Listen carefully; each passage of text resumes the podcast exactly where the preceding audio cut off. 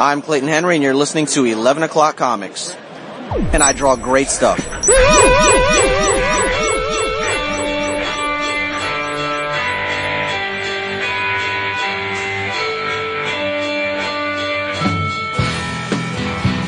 And happy Hanukkah. Mid Kwanzaa. Yeah, it's the 26th. Oh, 'cause- oh, Hanukkah started today. Yes, it did. Oh, happy Hanukkah. Thanks, bro. Happy My, he, my, Hanukkah, he, Dave. my Hebrew. my favorite Hebrew. Incredible. Oh, Incredibly the funny. boss has listed. His boss. His boss. My boss is also. He's he's he's definitively atheist though, so he doesn't really associate with Hebrewites anymore. The, the last, the last, my, I tend to only go into synagogue when it's a wedding or a funeral. Um, and the only time I really speak it is, is when I recite the blessing o- over the candles on, on the menorah in Hanukkah. So, I mean, I don't, I don't do jack for Passover or for Passover or, um, or, or Yom Kippur or anything. So, Rosh Hashanah, even though I'm I'm a New Year's baby when I when I was born, Rosh Hashanah fell that week. But um yeah, although Renee does want to go to um to the Reform Temple that's uh up the street from us. So we've been here almost a decade. I've never been into the temple over here, but we might finally just wander in one day, like Jews do. A little Baruch, a Baruch Atai, uh, and all that good stuff. Can you hit that up. That's it, baby. It's good to have tradition. Traditions are good. I like them. That's right. Oh, it's Christmas time too. My house is so freaking festive right now.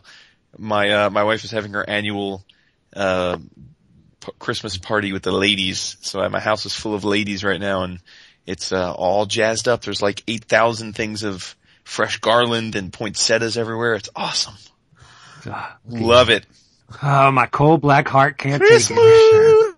The um you asked Jason what Renee is getting as a tattoo? Well, no, I I I, I didn't ask because I assumed Oh, it was no, a, no, pic- well- a, a picture of Vince and I embracing. Embracing, yes, that's it. Maybe just right, the Vince. right, right, right in the belly button, so it gets you all. The uh, it's um, actually we, she has you to thank for it, Jason, because it is. Uh, I said it was going to be something scrolly, and it's the scroll you have on either side of the fireplace in your great room. Really? I, t- I sent her a picture of the scrolls. I says, you have to check this scroll out that, that, that they have on, on the wall here. And she says, that's fucking awesome. She goes, I think I found my tattoo. And I forgot that she said that. And she reminded me tonight on the ride home. Well, hot damn. Right? That is awesome. That is cool. Now where's she getting it? That we haven't decided on yet. She was like, where do you, Did she? actually, Uh, no, we did, when, when she said that, um, when she said, where should I get it? I thought she was talking about her body. It's going somewhere on her arm. Um, but she actually, That's what I meant. I meant Yeah. physically where's it Yeah, that, that's, that's what I thought she meant. And, and, but, uh, I, um, before I could say, get it- I thought we were, you were getting it on your arm. She goes, should, should we go down Route 6? Should we go to, to, up to Dutchess? Should we go to Dobbs Ferry? I'm like, oh, you mean a parlor? Which one should we go to? But Uh, See, I thought Route 6 was a euphemism. should we go, should we go down Route 6? Yeah, baby, we're going down thing it. to me because I, oh, I, I would not, I mean, see for me, a man, I would not just like, if I didn't have a specific artist completely in mind and confident in the work, I, that would be like the first step, not the last. Like how do you, like how's she gonna know that the person's right? Yes, you're absolutely right. And, and we'll have to, um, she did, she did do some, she contacted a, uh, a tattooer a few years ago. He was up in, um, in, in Poughkeepsie and, uh, because she wants to know, listen, I, I need to know how good people are with, um, with darker skin tones, basically. And cause, she, and, and she would do, she would, she would search the artist, like, like she'd go, you know, Fusion Ink and, and see, you know, what Stringer's Posse does and, and just see how many, how many black people and people of color they, they actually tattoo to see just how it'll show up. And, um, so, so that is, she is, she is doing her research, but it's not, um, I mean, and, and there's, there's a dude in Dobbs Ferry who did my brother. I don't know if he's still, um, if he's still there. Big Joe and Sons is huge. They're in Mount Vernon. They're in White Plains. They they they do have a um a parlor on Route 6. So she does, she does the research as far as, you know, customer reviews and, and, and the Yelp and things like that. So she's not, she's not going, she, we're not just walking in and, and going, yeah, I think this guy will do good. It, it's just, um, Nice. so yeah, no, she's, Okay. she's smart about it because Stringer's not going to be up here for a while. And, um, Yeah.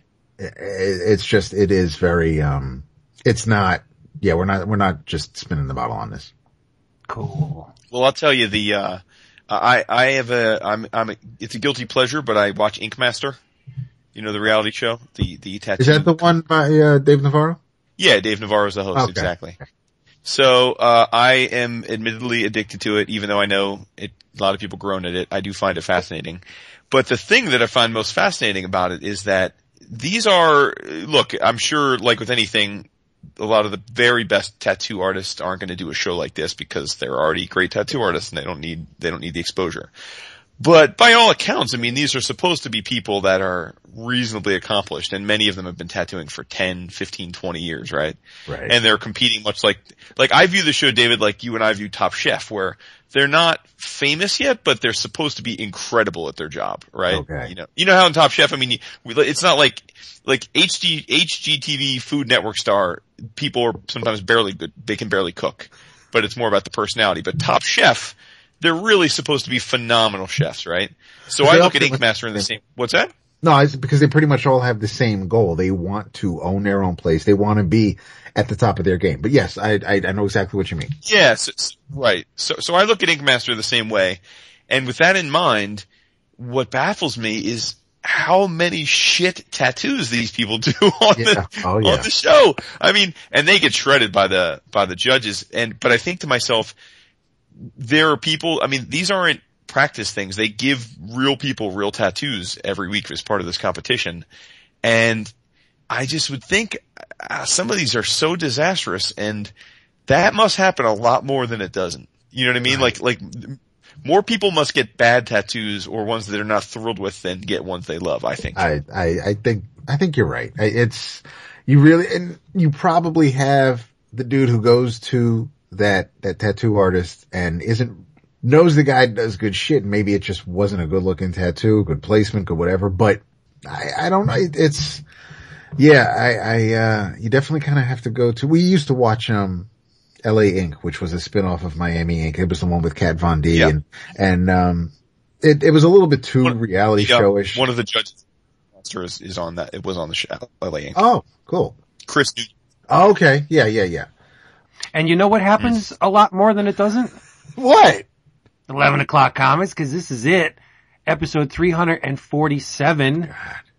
Yes, and I am Vince B. You are Vince B. I am David A. Festive. You, really?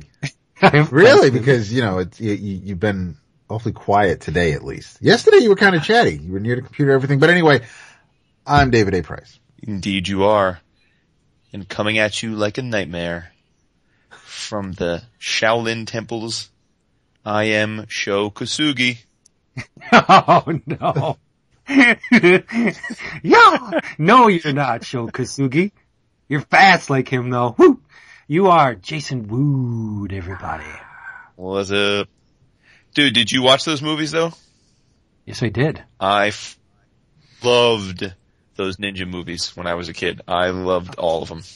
And you know what the great thing about the those old crappy ass Chopsaki movies? You can get DVD collections that have like a hundred movies on them. I'm overestimating, but let's just say 50 movies for like six bucks.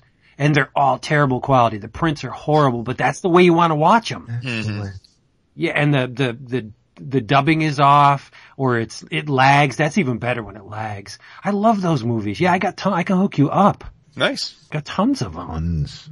Plus, I download a lot of them. like a mofo. But you know what? You know where you don't have to download your stuff? Where? Discount Comic Book Service, cause they'll send real physical copies of these things. Oh, hell. What happened there? What'd you do? I think we lost Jason. No! Yep. Going to be the episode from hell because Jason, just let you in on a little behind the scenes, uh, knowledge, knowledge. Jason's having internet problems this week. So he's going to be popping in, popping out, or we may just start over again. Who knows? I'm back. Yes, he's Better back. than ever. Do I sound Like better? a boomerang. You do. I switched to our new five gigahertz channel Nice. network because it should be Well- clean. Nothing else should be attached to it. So Okay. means nothing to you. I- No, that means awesome to me. I'm just wondering why you didn't do that in the first Because by place. No. default it doesn't do the five. Yeah, Oh, we we oh, really? I've always had well, not always, but for a number of years I've had a dual band uh, router, but it the 5G the 5 gigahertz always had really weak signal upstairs, so I just got to never using it, and I just got a new repeater, uh, and now the 5 gigahertz channel shows five bars all the time, just like the base two 2.4. But I haven't, just out of habit, I haven't put anything, else on the 5 gigahertz yet, so I'm gonna Well, you're sounding I'm going to try it tonight, and, and if that does the trick, then we'll keep this as the podcasting channel. nice. Uh, and, uh, wow, I'm totally bamboozled here. DCBS, Di- Discount Comic Book Humming, Service. D- DCBService.com where you can get your books and get them cheap and get them fast and delivered right to your door. They have an amazing array of specials such as, da, da, da, from Dark Horse, we got a five issue miniseries by one of the best comic artists ever. And I say that with the utmost confidence because many will agree with me. Richard Corben has a series called Rat God. Uh, number one is solicited this month from Dark Horse. Cover price is four bucks, not your price. Your price is only $1.99 if you go through DCBS. From Image, it's the big old return of Spawn. This is a one shot which will lead into the ongoing. This is called Spawn Resurrection written by Brian Wood, Jason's co- uh, cousin. Artist is Jonboy Meyers. Uh, Image, of course, publishes it. They keep it at a respectable two ninety nine, but if you go through DCBS, you get it for a dollar forty nine. What is it? Nineteen eighty seven? What was it? 87, 88? Were they a dollar fifty? Whatever. From Marvel, remember that great uh, Spider Gwen issue of the Spider Verse? Well, it's an ongoing now.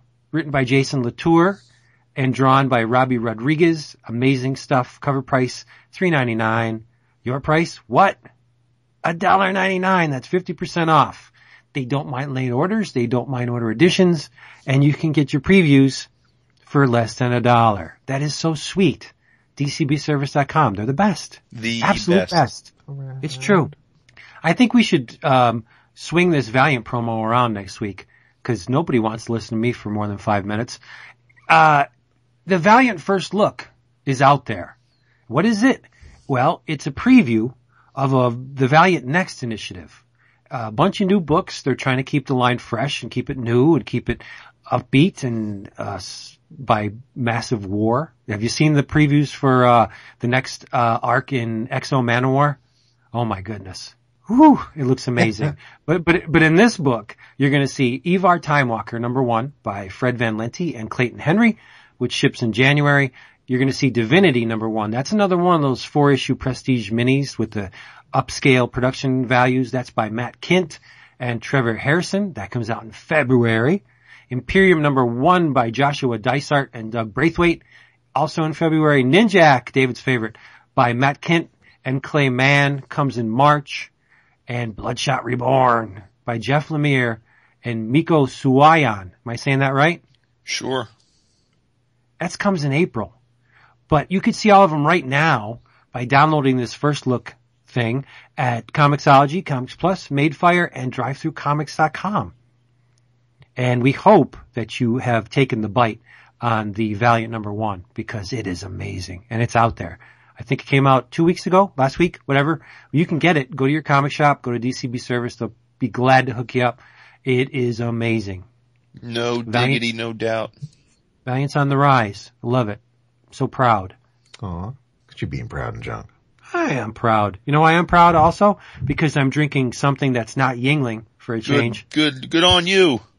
Yes, I'll probably screw the, the name of this company, but that's okay.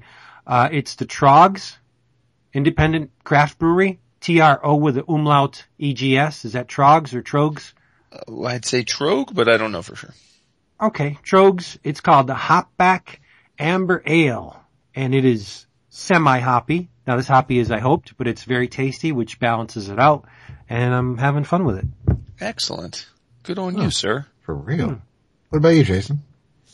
I am drinking some Marble Cake. Uh, it's a it's a blend. It's a uh, it's an Australian wine, and it is the 2012 blend, which is 59% Cab Sauvignon and 41% Shiraz. Huh. It's good. What's the name of that cake? Marble, Marble. Cake. Let, let them eat cake. And I like that it's a blend because it's got the, it's called marble. So it, I, I like that. hmm Exactly. And David, what about you? Uh, I finished off a bottle of the, um, Dreaming Tree Crush during dinner. So now I am sipping on my, uh, old standby Redwood Creek Merlot. Merlot. Nice. You know what I want to talk about? What you want, I'm sure there's many things you want to talk about. I do. I have a lot on my, my list Before here. you do that, Oh yes, we forgot. I'm so stupid. you're not stupid. You're you're anxious, which is a good thing. I am. But, uh, I will, I'll, I'll, I'll let you recover and run with it. Go for it. Oh, tis the season, right? It is. For gift, for gift giving and gift getting, and I done got some gifts. Um, great friend of the show, awesome human being, Hassan, uh, gifted me the Vampirella Archives Volume 8. Nice. Yes. Listen to this. The, I, I always love to read the lineup of, of artists that participated in the Warren publishing because we like to heap it on EC as being one of comics' greatest companies uh, in terms of um, the the quality uh, of their uh, writing and art, and and rightly so. EC was a great company, but I I got to give it up to Warren. Warren had a lot of great people working for him. The artists in this volume uh, Vicente Al- Alcazar, Auraleon's in here, Luis Bermejo, Howard Chaykin, Jose Gonzalez, Jeff Jones, Esteban Maroto, Gonzalo Mayo, Jose Ortiz, Leopold Sanchez, Ramon Torrents, and Zazar. But I'm leaving one guy out because it's my segue. There is a, um, uh, there was a time when Warren tried to up his circulation by including color stories in the in the issues, and there is a color story in here called Bowser, uh, written by Jan Strnad, but it was illustrated by Richard Corben. And if you've been uh, listening to me, I'm getting the eerie and the creepy archives, and uh, they don't seem to have. Uh, any uh, tendrils into the Vampirella stuff. So if you love Richard Corben, this Vampirella Archives is the only place you're going to get the reprint of this Bowser story. hmm So it complements my, my other archive collections very well. And you do know how I love Richard Corben. Sweet. Yes. So, uh, Hassan, thank you. It was much too generous. Um, but very much appreciated. And I'll be probably talking about it, uh, soon. Very cool. Nice. Um, Hassan was also kind enough to um, send me a few things uh, digitally. He, um, I didn't realize the book came out. He mentioned it to me first, and then last week Jason talked about it. So I now was doubly interested. But he, uh, via Comixology, he, uh, I received the Teen Titans Earth One graphic novel or volume one graphic novel and the, uh, and then a bunch of, um, one of my favorite series from the, uh, from the eighties, Batman and the Outsiders, um, by Mike W. Barr. And there are a couple issues here with art by, uh, Jim Aparo and all of them I, I vividly remember the covers. I remember going to the stationery store and buying the issues. He sent me 16, 19, and 20 are all drawn by Jim. And then this was, uh, this just blew me away because I love these issues just, just looking at them. Uh, issues 22, 23, 24, 25 and 26 and 27. 26 and 27 are, are two of my favorites because they, they go up against, um, Kobra with a K. And, and, uh, 27 has Batman facing Kobra in space and, uh, and the outsiders in the background, but these are all penciled by Alan Davis. And, uh, it's just, I cannot wait to, uh, to just, I think I'm going to push aside some of the new stuff and, and reread these because I am so looking forward to it. I have the first showcase when, when DC first started releasing the Batman and the Outsider showcase. Um, that was a bunch of years ago, and and that's pretty much the last time I read any um, for a while, and and uh, now I'm stoked to uh, to get back to. So thank you very much, Hassan. I have never asked you, but I've always wondered. What is it about Batman and the Outsiders that you love so much? Uh, it's a couple of things. One, um, I was there at on the ground floor. Um, new series, um, bunch of new characters where I didn't have to uh, know so much about. You know, Katana was new, Geoforce was new. Um, they brought in older characters like Metamorpho and Black Lightning. So it was it was a it was a crazy group. It was it was a it was one of the most Marvel like DC groups. Um, considering the diversity and and and just the different personalities. It was, it was it, with Halo and and and Katana becoming friends. It was very much like uh, like Kitty and Storm. It was just it it kind of scratched a few itches. There was um the the art. I uh, was a big fan of uh, still am of Jim Aparo. The uh, but it was it was a Batman book where and this I mean back then they didn't cross over and you didn't have to read Batman and Detective to, to follow a story, but, um, it was kind of like mine because I was there from the beginning. And then they had the crossover with the Teen Titans, um, where Jim did one cover and then Perez did the other cover and it, it, um, and because I was reading the Teen Titans at the time also, it just, uh, there was some nice continuity there. It, um, it was mostly the characters. I thought Geoforce before he, he, he got the stupid green and yellow with the GF on his chest. I, I enjoyed just like Wolverine. He's best in, in the brown and tan where, um, which is the, the look that, that Terra lifted.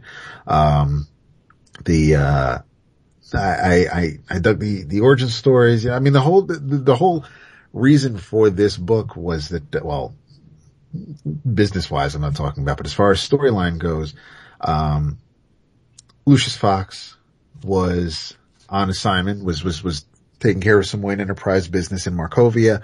Um, there was a, uh, a coup.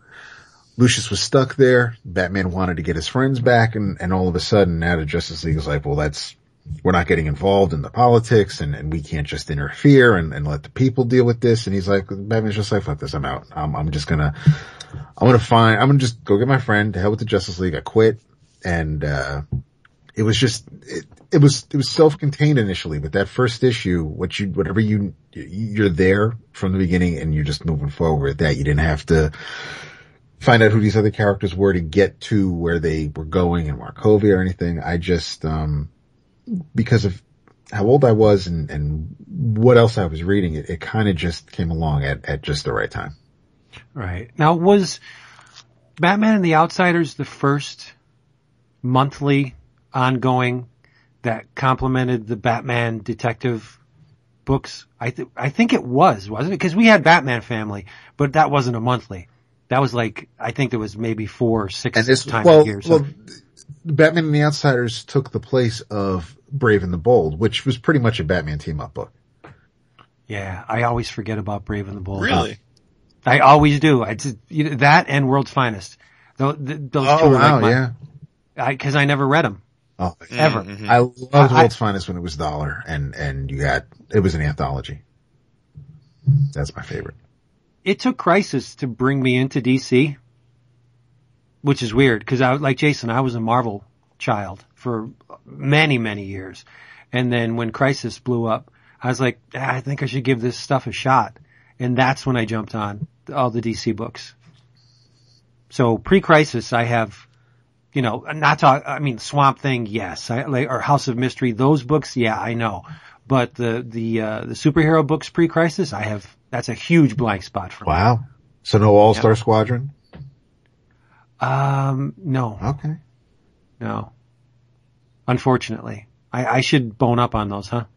Oh, A little bit. no, it's, they, um, they were of a time. I mean, they're not, uh, I, I, I read a lot of All-Star Squadron. I enjoyed the last days of the Justice Society where they, um, just looped through Ragnarok, um, against Hitler and the Spear of Destiny. The, um, the, Spirit Destiny gets a lot of it really does. It really, in, in a lot of, like not just comics, like video games. Yeah. You say Spirit Destiny, everybody knows what you're talking about. It's like the Lost Ark of the Covenant. Yeah. Yeah. Yeah. The, uh, the, um, the, it was, you had, it bums me out a little bit to think about the, the team up books. I mean, you had Marvel 2 in 1 with Thing and then that went away and we just had the thing. You had Marvel team up, which went away and we, to make room for Web of Spider-Man.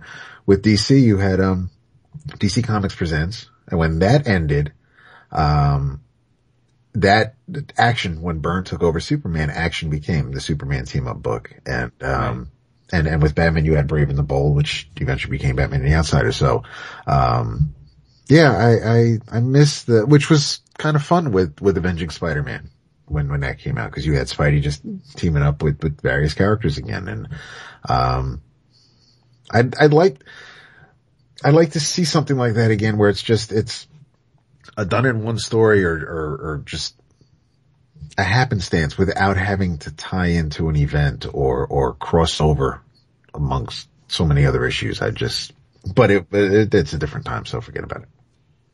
we cannot forget about it. And you know what else I don't want to forget about? What? I got another. Thank you. Sweet. Pouring Yes. in, it's festive time. It is um, one of my favorite uh, artists out there. Currently publishing his own books, and I think he's a phenomenal talent. I, I envy his ability so much because, um, well, I've talked about him before. Matthew Allison Yes. sent me issue two of Cankor. Oh, Cool. Oh, you know who else was It- reading that? who?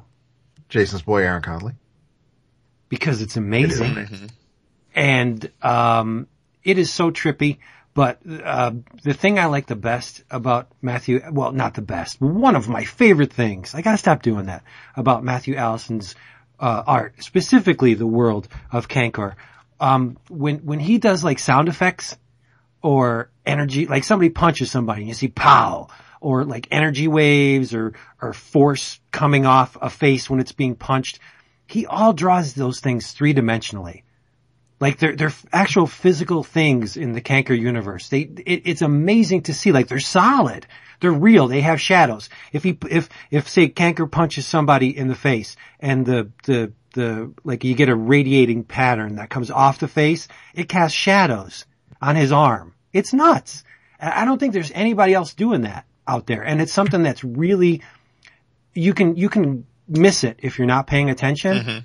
but it, it's a, it's a, it just, it just blows my mind when I see it. Like this guy got hit and the, the energy that's coming from the blow actually exists in this three dimensional universe. It's nuts. It, more eloquently phrased than, than what I'm going to say, but his stuff looks like cartoon physics body horror. Yeah. You've, you've, yeah. you've seen his, but he messes with anatomy like crazy. Like somebody will have a huge gaping mouth or eyes in their, in their abdomen and, and limbs are impossibly stretched and they're, they're all weird disjointed angles and it's just, it's very unsettling, but nobody else is doing this. Nobody. And, and uh, if you want to check out Matthew Allison's stuff, um, it's Loaf Dish. I'll get the, the exact URL because I don't want to mess it up. It's on the inside front cover. Um, loafdish.blogspot.com. And I'm telling you, the, um, Cankor number two is five bucks, full color. It's amazing. You, you definitely will get your money's worth. Um, hard cardstock cover. Great. It's, it's absolutely great stuff. But this is for David. Matthew also included in the package a copy of Amazing Heroes, number one, two, three. And inside, this is our fanzine flashback. We haven't done these in a while. I saw this. I thought of David. I said, this is perfect for David. He's going to Jones on this. In the news, now this was published August 15th of 1987. And the headline reads, Comico Collection.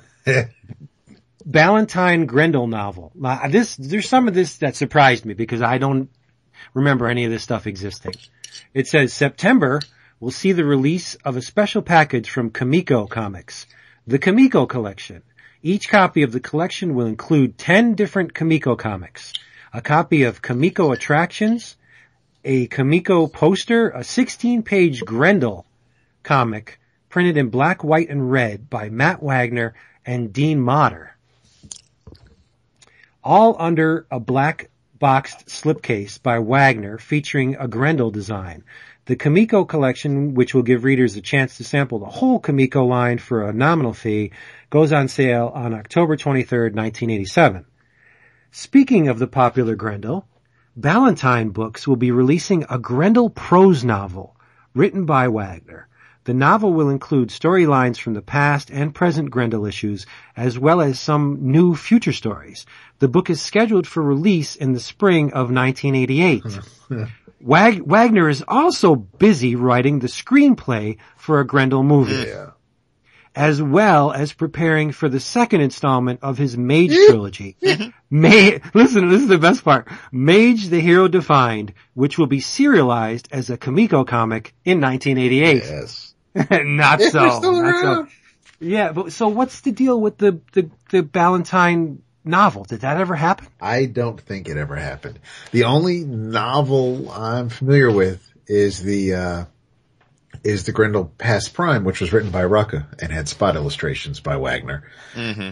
And that was a, um, that was a, uh, a Grendel Prime, uh, era novel, uh, basically taking place right after War Child. With Right. the lesbians and everything. So the, uh, it's, um, Lesbians make everything of better. course they do. they do. but the uh yeah i um You left David that's speechless. something. that's that's something man if that slipcase was existed and i love how it's all about matt wagner and all about his creations but you're going to be able to experience everything Comico puts out Well, come on, they knew the i know it's like Collins- putting, it's like putting wolverine around something about a bunch of Power pack issues right because Gr- Grendel was moving a fair amount of copies back. in Yeah, the for sure. Yeah, Yeah.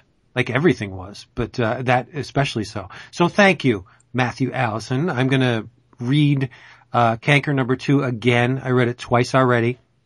I'll, I'll read it again. It's it's almost a silent issue. There's not a whole lot of of uh, text in it, but I, I just lose myself in in his gorgeous, gorgeous art. It's amazing stuff. He's our generation's Bernie Wrightson. wow I, I am I am extremely confident in that in that statement. Extremely so.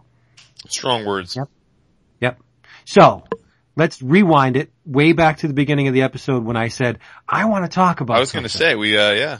yeah it's quite a segue that's a massive segue. I'm sorry. What you Um, got? This week I got caught up on Walking Dead. wait walking dead what Walking Dead, the television. ah so Yes. i can be involved in this Yes, I've totally abandoned the book. And I just want to echo something that Jason said, an, just an offhand comment from Jason on the, on the Facebook messenger. He said, yeah, pretty much the show has vastly surpassed the comic in my opinion. And I could not be more in agreement with Jason. I, I, I think the show, and, and I, I parted ways with the show as well. I stopped watching it right before Andrea got to Woodbury. And, Okay. um, so I caught up from there all the way to the last, the mid-season break for season 5 Mhm. And, and, and I do agree with Jason. I think the television show is vastly superior to the comic in every way. I think it's, uh, it's, yeah, I think at this point it is. Um, it's, it's just the characters, you care about the more. There's, uh, less certainty. There's less for, form, formularity. Mhm. Um, so for sure, yeah, absolutely. But a couple of incidents in the series that I really want to talk about. Um, one, I'm opening a beer. Sorry. sounds like it oof One uh, was the standoff. It was it was um, after Brian, aka the governor, hooks up with the uh, the the woman and her daughter, his his surrogate daughter, uh, so to speak, and and her sister, and he convinces the trailer park trash to um, attack the prison, and he does what he does. Can we? I'm going to spoil go ahead because it's that's, it's, that's it's a- over that's a while. season now so Yeah, yeah, so Yeah, I think that's okay. when when um Brian proves a point by killing Hershel, I think it was an incredibly stupid thing to do. And pretty much sealed his fate to kill Hershel and not Michonne. The, the arrogance from this guy to kill an old man to prove a point with, I mean, an ineffectual old man. What could Hershel pro- possibly do to, to, to the governor? And he leaves a loaded weapon alive. Like that was just incredibly stupid of him to do that. Do you, no, don't you think? Like, why would you take out this thing that's been hunting you down uh, for whatever, however long, hates you with a passion, will kill you if she gets a chance, and you don't kill her? Mm-hmm. I mean, I know, I know it plays into the whole, she's a popular character, we have to keep her around, she's got a contract, all that. Uh, I, I know that, but I'm not talking about behind the scenes. I'm talking about in terms of logistics. If the governor, we know he's a smart dude. Mm-hmm. I mean, he's a he's a master manipulator. He gets people to do things. He's charismatic, and let's be honest, the guy's smart. Why would he take out Hershel? It it makes no sense. Right, right.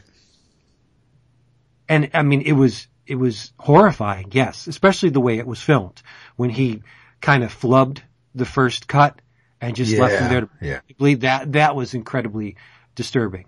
But just the the, the whole like it, it, it, it's, it says to me that maybe it is good writing where he would have been that arrogant to think, to think he was untouchable to the point where, eh, whatever, it doesn't really matter who I kill. I'm going to kill them both anyway.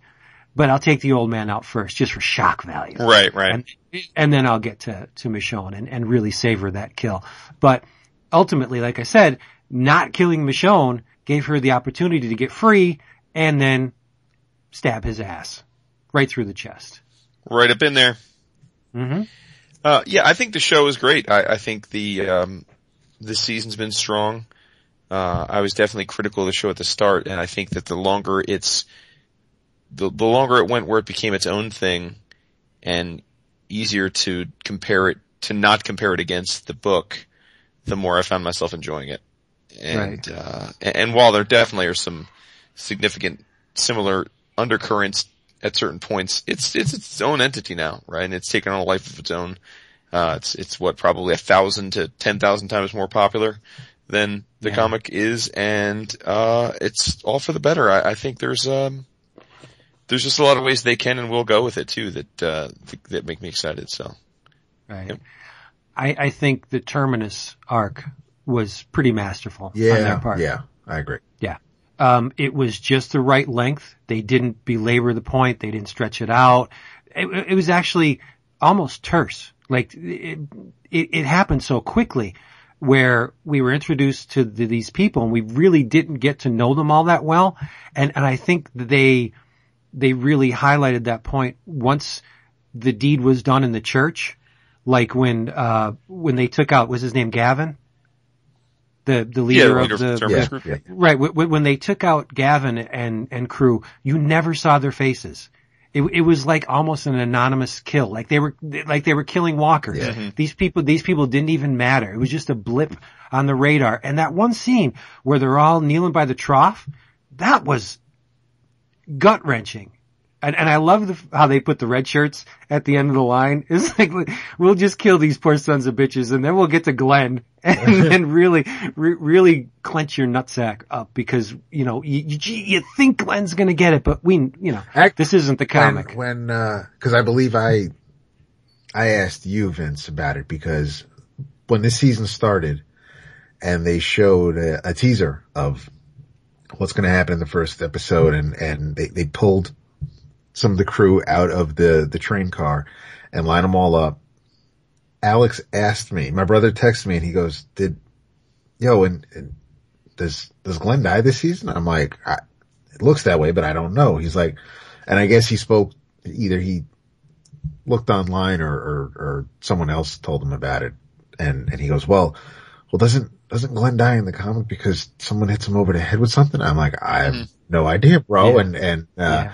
and he's like, yeah, I, th- I think he does. So I think this might be, I'm like, I, I mean, they've already, I, and I'm telling my brother, they've already strayed from the comic on a few things. I don't think they're going to kill off Glenn, but, um, and this was obviously before the season started. I was, I was surprised as the season, as the half of the season was playing out that, uh, that Glenn and Maggie did split from the group and, and I'm going along with it and, and I'm not, you know, I'm not looking at the, I'm not wondering, you know, how long before the group gets, I'm not trying to figure out how long before everybody meets up again. Like I, I, they kind of had me. I, I really thought that they were on their way to DC and it'll be a while because they'll be able to split everybody up and tell their own stories.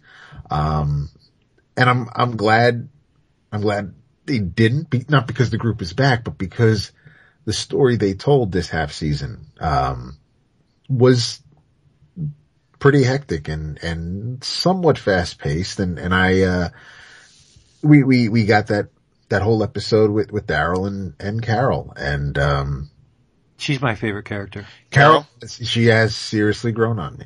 Carol's Carol's definitely the best. She does what has to be. She done. does. She does. And, Yep. um, you know, it's, I, when, when the first episode happened with Beth at the hospital, I, I felt that, that Beth was this season's governor because we had, we had a great season moving along, like for, for five or six episodes with, with, um, with the prison and everybody doing their thing. And then we cut to, well, with the folks from Woodbury at the prison. And then, and then we stop dead. No pun intended. And, and, and it's just, we're, we're watching the governor walk after he left Woodbury. And I'm like, why do we have two weeks of this? They could have, I thought it would have, you know, ar- armchair producer, I thought if they took the, the 15 minute section before the last, between the, the, the, the third and fourth commercial break, before the last commercial break, if they, if they took that part and they just focused on the governor for that portion of each episode, then it wouldn't have felt like we lost the momentum we had. And, and then we, we, we, we get the thing with Hershel and Michonne and, and, and everybody, you know, and, that, and that's when the governor, you know, takes over the people and, and, and you know, there's the uprising, but it, it just, um, there, there were definitely some weak spots I felt of with season four and, uh, or at least the last half of season four. I thought season five started, started off really well. And, um, and yeah, li- like you, I'm glad Terminus happened, played out the way it played out. I was concerned that we were going to get the prison all over again. Yeah, there was one weird thing as I was watching them. Um, the uh, when Rick is in the the train car with the the group, and he says, you know, I feel bad for them or something. They they don't know who they're fucking with. Yeah. When I saw it again, it said screwing. Yeah. They they changed Mhm. it. Right. Do they do they do that often? They probably had, they- they were probably able to, to, to get away or bleep out with, with the fucking once. It's like when Jason and I watch Suits, they'll, sh- they'll say shit at the 10 o'clock hour when it airs initially, but when they repeat it over the weekend, they, they mute that. Oh. So they could probably only get away with it one time at, at a certain time in the day and then that, but you're going to, if in the repeats, you're not going to see it. I was going to say, I Oh. think the issue is that uh, the network rules allow for the many words and subject matter to play after 10 p.m. or during, or rather prime time. Um, but then since any rerun or streaming or on demand could and would likely be viewed at other hours, they have to follow the rules that would precipitate pre prime time. Oh, cool. Well, that makes sense. Yeah. That does. Just a couple comments. Um, back to Carol. hmm The the uh, the arc with the two girls. Oh, The little girls? Uh, Yeah. yeah, yeah, I broke, know. I know. broke my heart. Broke my heart. But again, I would have done exactly the same Her and thing. Tyrese. I would have done that. And and good on Tyrese for forgiving her. Yeah, you know, it's interesting he- how many Dapple, uh, how many, how many people from The Wire have made their way through the Yeah. show. unfortunately, what he was doing on the wire was, I thought, was light years better than, than, than what he's doing as a priest. But, uh, yeah, it's, I'm, I'm still waiting for, you know, a couple other people to show up, but yeah, it's, We've got uh, Tyrese, we've got, uh, um, I, I, I can't think of his name on The Wire, but, uh, the homeboy that just got eaten. Just, Bob. oh, Bob. Bob. Yeah, yeah, yeah, yeah. yeah. Yeah. Um. I knew, I Uh, knew, Bob, I knew Bob got snipped. I knew he, got, Yeah. When he went under. Yeah. Yeah. And I'm like, and, and he's, and, but it's one of those things with the creative license where it's like, well, we don't have to have him turn or he's not dying and he's not infected, but it, it's, uh, you know, when he dies, it, it'll happen. But, um, and, but it worked out because he was able to get the last fuck you to Gavin and company. Yeah, but it did, I would love to see that play out. Like to see them actually turn from eating him. That would have been great. Oh yeah. Yeah. But, uh, uh, uh Sasha, oh, smoke, smoking Yeah, you like Sasha? Oh, I love Sasha. Mm, and you know you. who else? You know who else I like? Um, the governor's surrogate, um, sister-in-law. The, the sister Oh, of that's who likes Rosita. oh yeah, she, she has a beautiful face. She is cute. She's- She is She does. Yeah. She's got some frump going though. Yeah. Yeah, but that's, I like, that's, it's not That's gonna, with I, I, Had a- I think, I think Glenn's gonna threesome that. that. Ah, that- that'd be alright. I can see that happen, cause she does have a soft spot for Glenn. She does. So here's a question. yeah. You, because David hasn't read this, the book, you're, you're in this world where you seemingly have almost no hope, but you try and cling on to whatever little bit of survival instinct and hope that there is. You get homeboy who, who swears that he can, if you get him to the, to the, to DC, he's going to be able to help cure the plague. You, uh, putting, I'll, I'll, I'll suspend disbelief for a minute and suggest that because of the state that you're in and everything, you ignore all the warning signs and buy into this dude's rhetoric. And then you find out he's full of shit. What do you do? Well, it's not like you have an actual schedule. You know what I mean? You don't have a three o'clock meeting. But ne- yeah, next no, I, Friday. it's still. I mean, I I pretty much would have reacted just like Abraham did because it's it's Beat the fuck out of him.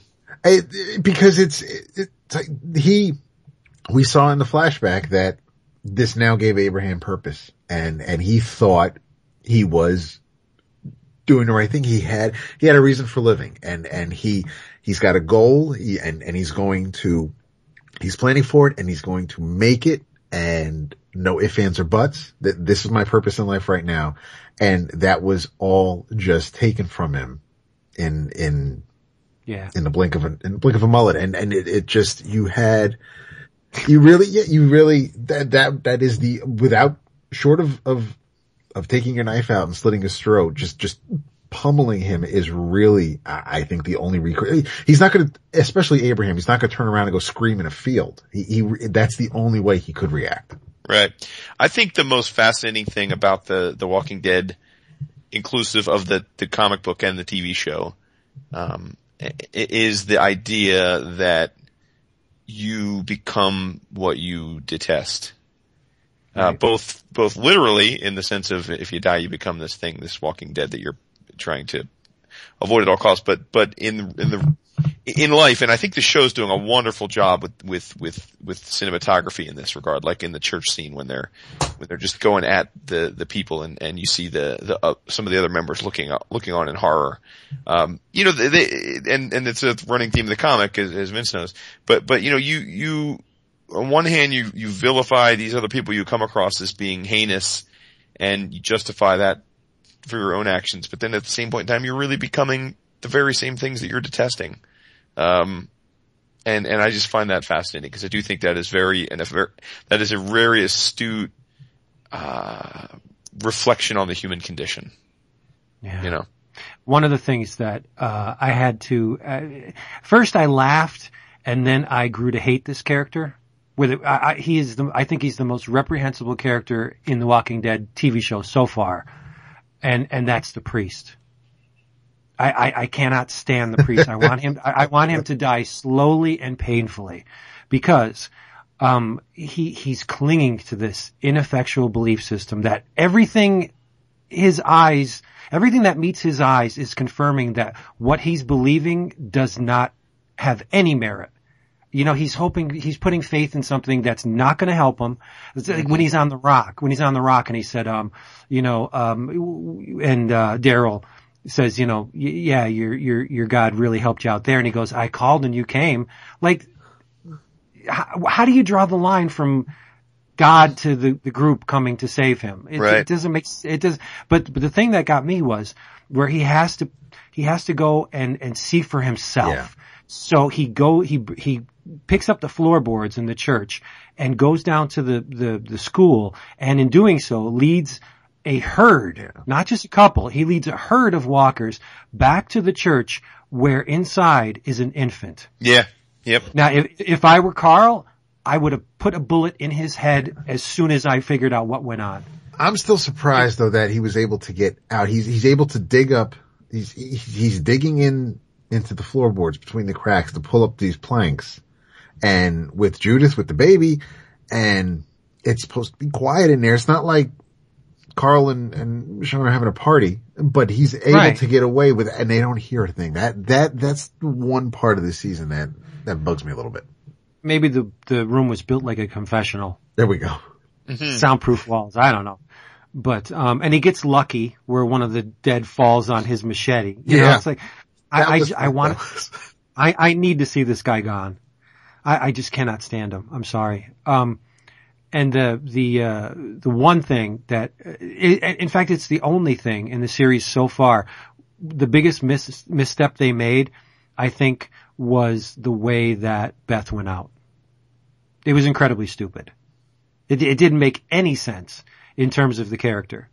Why would Beth put her entire group of her family, let's just call them that. Right. Why would she, why would she put her family at risk to get a stab in with a, a stupid pair of scissors? She wasn't going to kill the woman unless she, she pierced her in the heart. Mm-hmm. You know, like, and, and, and so she, she risks everything just to get a, a cheap shot in and pays for it with her Right. life. Like that's, that's not bad. You know, if I could be real though, and I think David's on the opposite end of this camp, I could give two shits that Beth is dead. Oh, I love Oh, Beth. she didn't interest me at all. I Oh, found her oh, so okay. milk toast. Hold on. No, I, when, yes, that, I don't, I didn't have any, I'm not one of the people who were, who were protesting to bring Beth back. Don't, don't get me wrong. I, I was, I was surprised to see it. And after going through all that to, um, for her to survive and then for them to get her and, and bring her home, for her to do that and, and then be like, um, and then that's it. And, and, and that's, that's her swan song. That, that was a gut punch. I was, it, it's one of those times, I know it's a show where anybody, unless you're Rick, can die at any time and you Right. don't know, it's, it, it could be coming for you.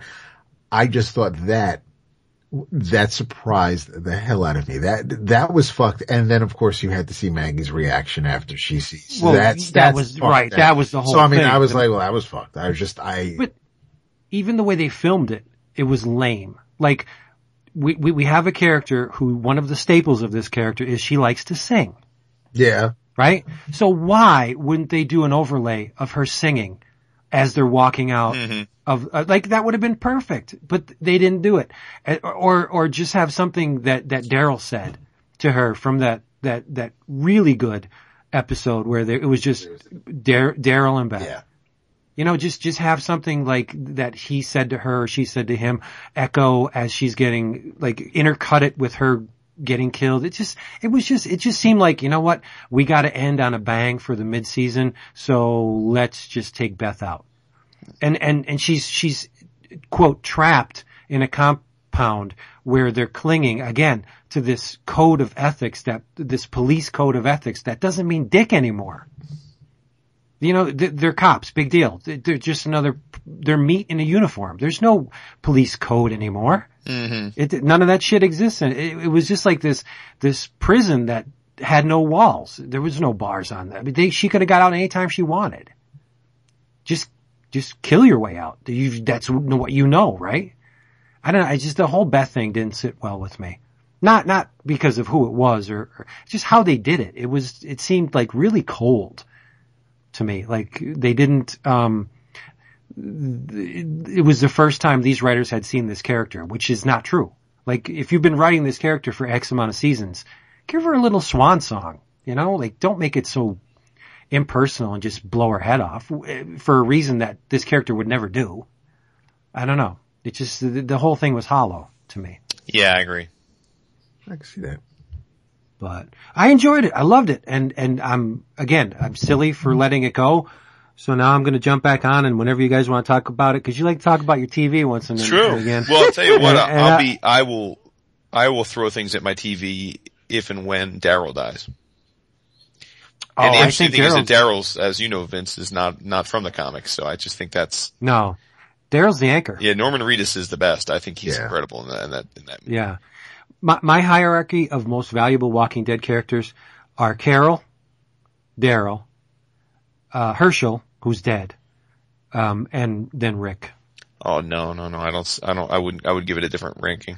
I, I, oh wait, I forgot Michonne. I was gonna say, yeah, I, yeah, I, all right. I would swap Michonne with Hershel, so it would re, it would go Michonne, then Hershel, then, then, then, uh, then Rick. I think Hershel was the heart of the show. Yeah. They, they need, they need to get another one of those soon. the um and even even the way things play out i mean you have um like yeah it was it was real stupid for the priest to go back to the school but we finally see the the, the walkers who were stuck locked in the school finally break out because they were trying to get out when everybody was was nibbling on bob. So we got back to that and i thought the um I, I was wondering if they were going to do it and I I guess appreciated um, the way Michonne got her her swords back because I they had to leave without anything and and, uh, and they bounced and um and I, I of course these fools would take Oh, whatever yeah, they why had would- with them. So you know and, and naturally now that they're face to face with with Rick's crew then uh, it just all makes sense but No, it's it's totally believable because it wasn't like a machete or something. I mean, if you saw that weapon come into your compound, you would keep you would keep your eye on it because it, it's it's it's exceptional. It's an exceptional device to dispatch these these Walking Dead. I mean, it's just it's it's effective. So you would keep it on you, and it makes sense. Like I was thinking, yeah, that's that's a little too convenient that she gets her weapon back, but no, I, th- I think she would. yeah They would have it on them. Yeah. Ah, great great stuff. look at you Yeah, there's there wasn't a well zombie episode in the bunch. That has to be the absolute low point so far for me. Was that stupid well zombie episode? oh It just, yeah. All right, let's talk about the printed stuff, the comic. what are those? Yeah, which what do you have? What are those? Uh, what, what do I have? Yeah, I got a source of things. fess up. Uh, let's see. So, uh, well, I did read the rest of, of Secret Wars 2, but I know we're going to talk about that in a, in a future time. Um, but it was very, very entertaining. I will say that. But maybe not for the same reasons that it was entertaining when I was a kid, but, uh, but entertaining nonetheless. But I want to sing the praises of, uh, a, an image book that hits the stands today if you're listening to this on Wednesday because we are recording a day early this this week, uh, and that is, it's funny. It, this is the most dark horse book that we've seen Image put out, Completely agree. right? Yep. Same dark horse creative team, dark horse topography, dark horse setting, uh, but nevertheless provided to us by our good friends at Image Comics. I am speaking of Rumble, number one, written by John Arcudi, phenomenal art by our boy James Harren, and further instantiating the Dark Horse comparison colors unmistakably by Mr. Dave BPRD and Hellboy, uh, Mignola verse Stewart. Yep. Um, Uh, colors are hot. oh, they're great. They're great. those are great yeah Been, No, I mean in in terms oh, of Oh, you mean from on a color hot. scale? Yes. Yeah. Yes. Been looking forward to this book for some time as a Harren fan. Um, was, was certainly not disappointed in spite of having a lot of expectations. Uh, we are essentially introduced to a ramshackle down in the dumps part of town. Uh, there is a youngish bartender shooting the shit in an empty bar, lamenting what might be, what ha- what should be, type of thing. Uh, there's an old. I love the way that Harren draws the older guy. Um, yes just just great with this with the with the, the tilted face and the and the and the, the little side lips and the the, the scraggly gray beard. Um, the old man is is kind of listening to the bartender, chatting him up. He's getting ready to leave on the night, and the bartender says, "Hey, listen, I I love you to death. Uh, this isn't me, but the owner's been on my ass. Your tab is getting lengthy. Can you settle up? And the old guy says, no problem. I understand. He writes something on a napkin, hands it to the kid and says, you give this to your, your boss, the owner, and, uh, tell him I gave it to him. It'll settle us up.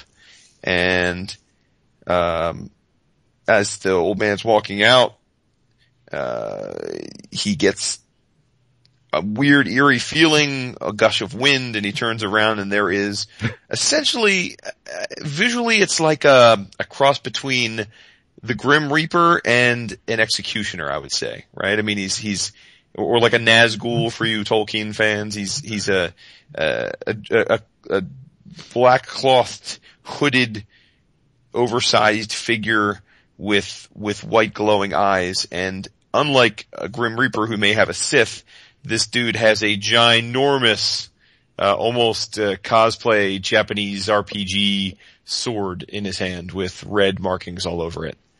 And he cuts the, the uh, old man's arm off and is chasing him for what seems to be because of what this guy wrote on the napkin, which were a bunch of symbols. So for all you symbology fans out there, I'm sure you're having a field day. and um, he he gives pursuit, and the bartender intervenes uh, and eventually takes possession of this giant sword and um, doesn't know what to do with it, so he's carrying it around. He's asking his buddy to help him, help help a brother out, lend him his car so he can go do something with it. And then two demons straight out of Marvel's Inferno pop up. I mean, they weren't named Nasty and Pym, but they uh, they might as well have been. These two green goblins show up, and they're actually fairly nice and polite and gentlemanly. And they say, "Hey, man, listen, I want that yeah, page. yeah, oh, I know, right? hey, man, I just want the sword." And the dude's like, "Oh, take the sword then." But but hijinks ensue, and uh, there's some animosity there, intentional or unintentional. And uh, just when we think it's going to come to a head, the the giant executioner type dude um, who we thought was dead reappears, and that's the climax of the first issue. Um, but it's it's it was great. I you know again I, I I think Image puts out so many first issues that you don't want to say there's ever a formula to a first issue, but we probably read more first issues than almost anything else because we try lots of things. Some stuff we keep with, some stuff we don't, but we read a lot of, not all, but we read most first issues, I would say. And what you're looking for in a first issue is a hook. Does it, does it get you interested enough in the characters, the setting, or the circumstance to want you to come back? And this does that. Uh, does it provide you a visual, um, uh, a visual overlay that is appealing such that it not only interests you while you're reading it, but that'll stick with you. Cause I think if you can't recall the art and the setting, um, a day or two after you've read it, it's going to be less likely that you ever go back to it. I think this does that.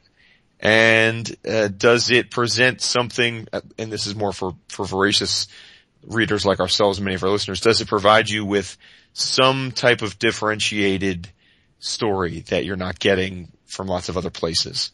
So for me, it was three for three, which makes it a great yeah. first issue. I don't know where you guys sit with it, but I, I, give it two huge thumbs up and can't wait for this thing to play itself out.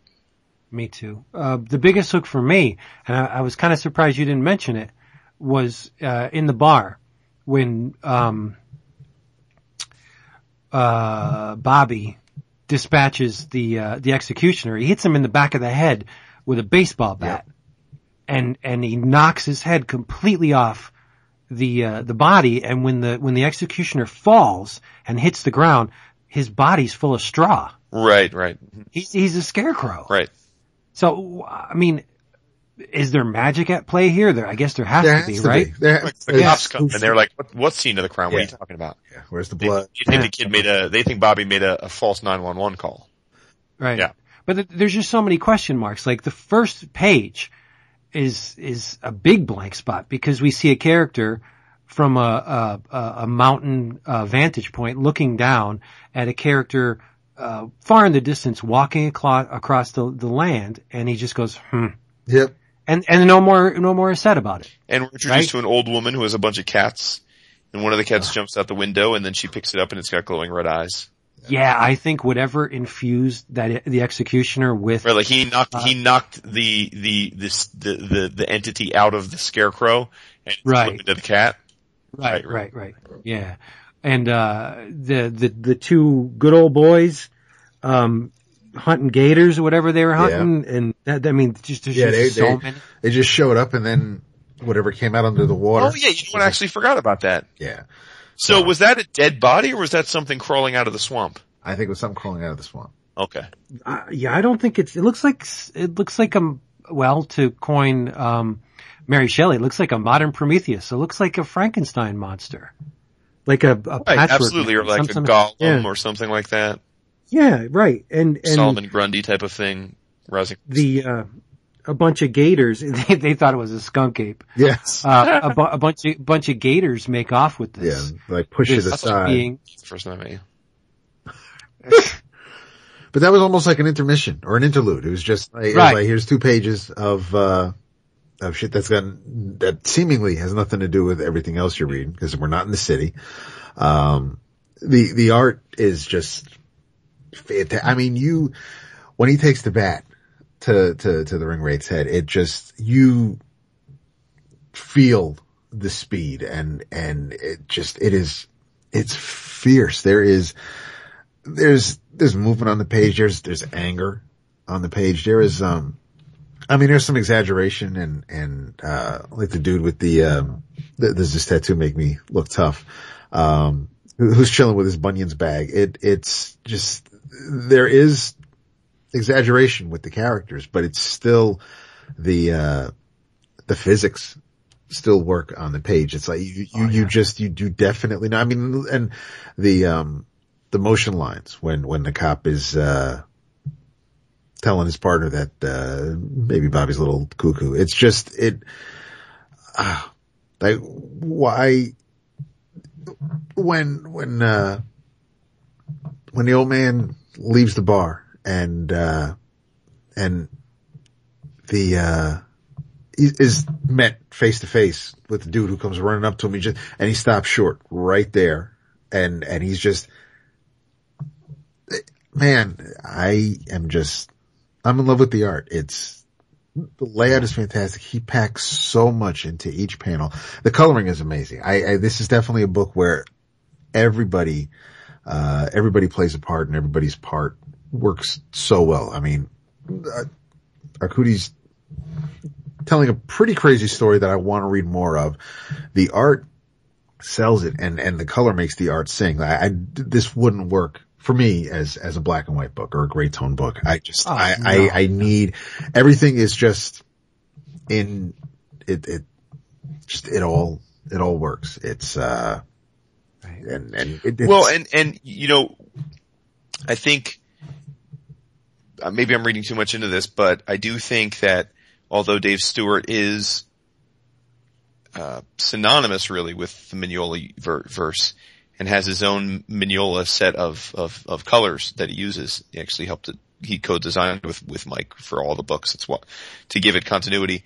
I, I think the, the, the Mignola comics have a very dark, uh, tone to them and they also have just tremendous amounts of reds in them. And I wonder if this wasn't Stewart having a little more freedom because this has far greater use of the spectrum than a typical Mignola book would have. Uh, right. He he um Blues and pinks and greens and Right. He he levens, let's say leavens his colors with in the Mignola verse. He mutes the colors with gray. There's not a whole lot of gray in here. right. These these colors are hot. And and the to go back to what David was saying, the my favorite panel in the entire book uh is the the um Bobby gets off the phone and the two we don't even know what they are at this point. Demons, uh fallen angels, who knows what they are. Aliens, but the the two demons, creatures right? I mean, they look like demons to me, but yeah, the, the, the, the two creatures are, are perched, one's perched on top of the, the payphone and the other one is next to him. And just the, the, the, the, the crook of the one's neck just makes us instantly, you look at the, the, the angle that this thing's head is tilted and you're, you're thinking, this is not a, a sane creature. It's pretty, it's, it's bugfuck crazy. And even the eyes, they, they look like chameleon eyes. They're going in different directions, like Homer Simpson's. Uh, the, I, whenever I see a creature like this, I try and look at the anatomy and say, well, what would this do? And I have no idea with those banana shaped appendages running all the way down its its its flank Oh, yeah, yeah, like yeah, what. Right. what the Did hell? Open up? Are they Right. Are they- right. Yeah. are they teeth? Do they capture prey? Are they? It, it's just and it's it's a, there's a, every panel of this thing is like a hook. Mhm. I, I want to know more. The the the I'll call him the smarter demon. His horns are lopsided. That's that's awesome. Yeah. Like it just it just says like this creature evolved or or, or um, matured that something was off a bit and one one horn grew faster than the other. It just it, it's a small detail, but in the in the grand scheme of things, it just it makes it just so much more believable. Mhm. I, Yeah. I, um, I, And I love, I love the way, I'm sorry, No. I love the way that the small creature's wing stops that angle from taking your eye out of the panel of the big creature's wing in the background. If he didn't put that small wing there, your eye would just went whoop right off the panel. Would have followed that line right off. But it doesn't. It stops it with the little wing. It's just great design. I think you're right. which, which little ring? Which, which page? The, the panel that I was talking about on top of the payphone with the, the two demons and, and Bobby, we see his back with the sword on it.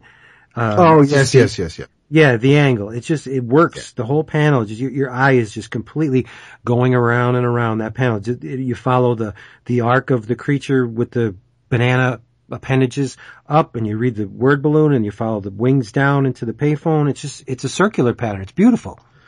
I um I I don't think um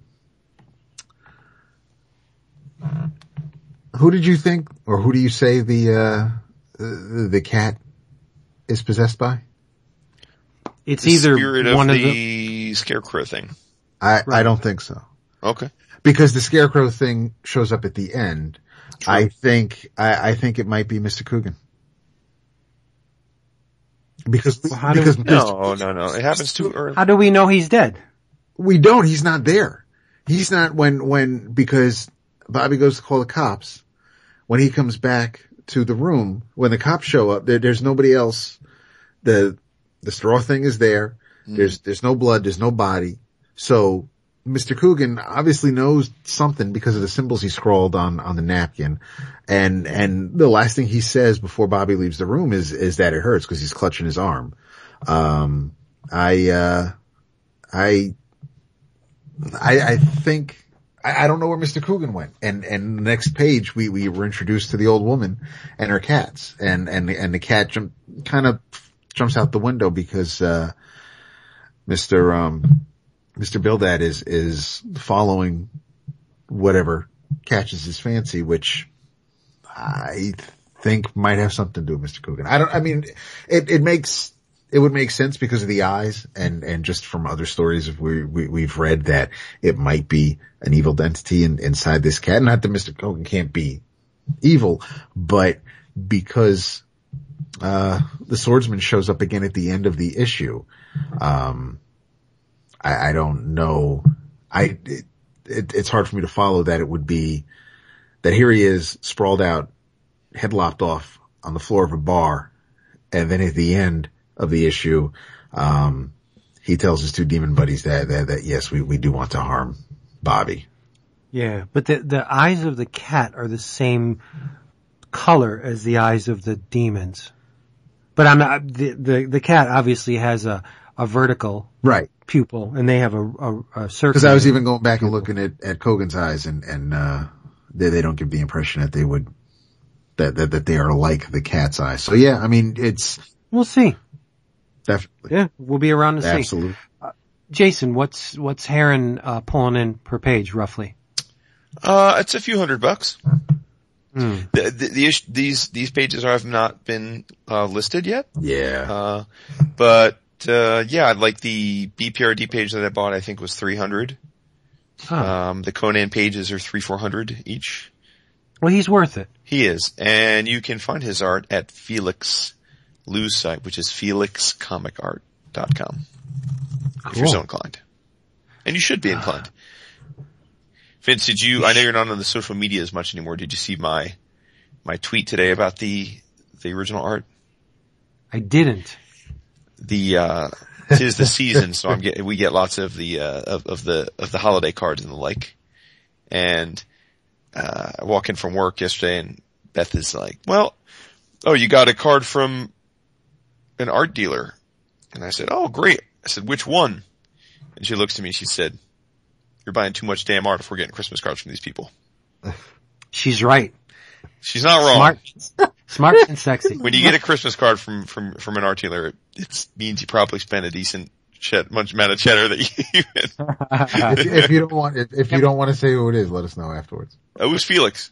Oh, was it? No shit. That's what made me think of the story, yeah. So- Which, and by the way, so, and that's I think her point because I think Felix would probably rank a distant third among art dealers this year in terms of stuff that I bought from, so. Mhm. You're in trouble. Mhm.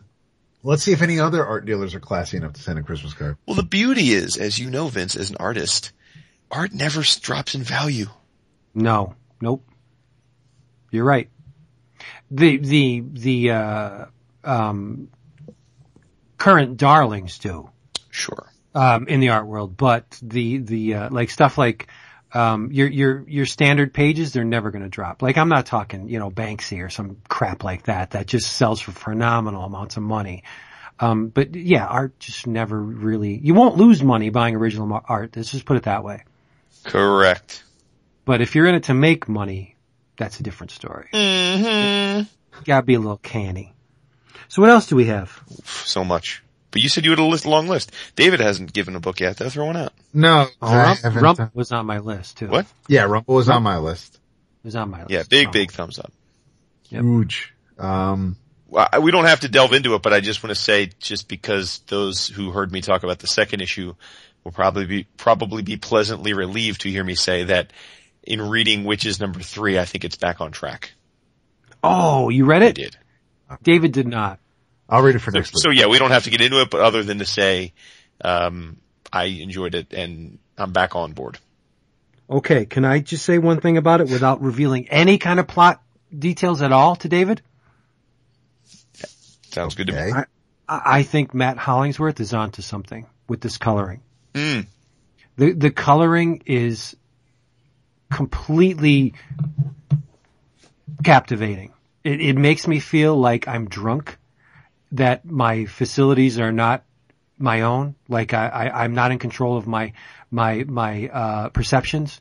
It makes me. It, it, there's a surreal air to it. It makes it's a there's a dreamlike quality to it with this the spatter technique that they go into detail in the back pages about how they're how they're doing it.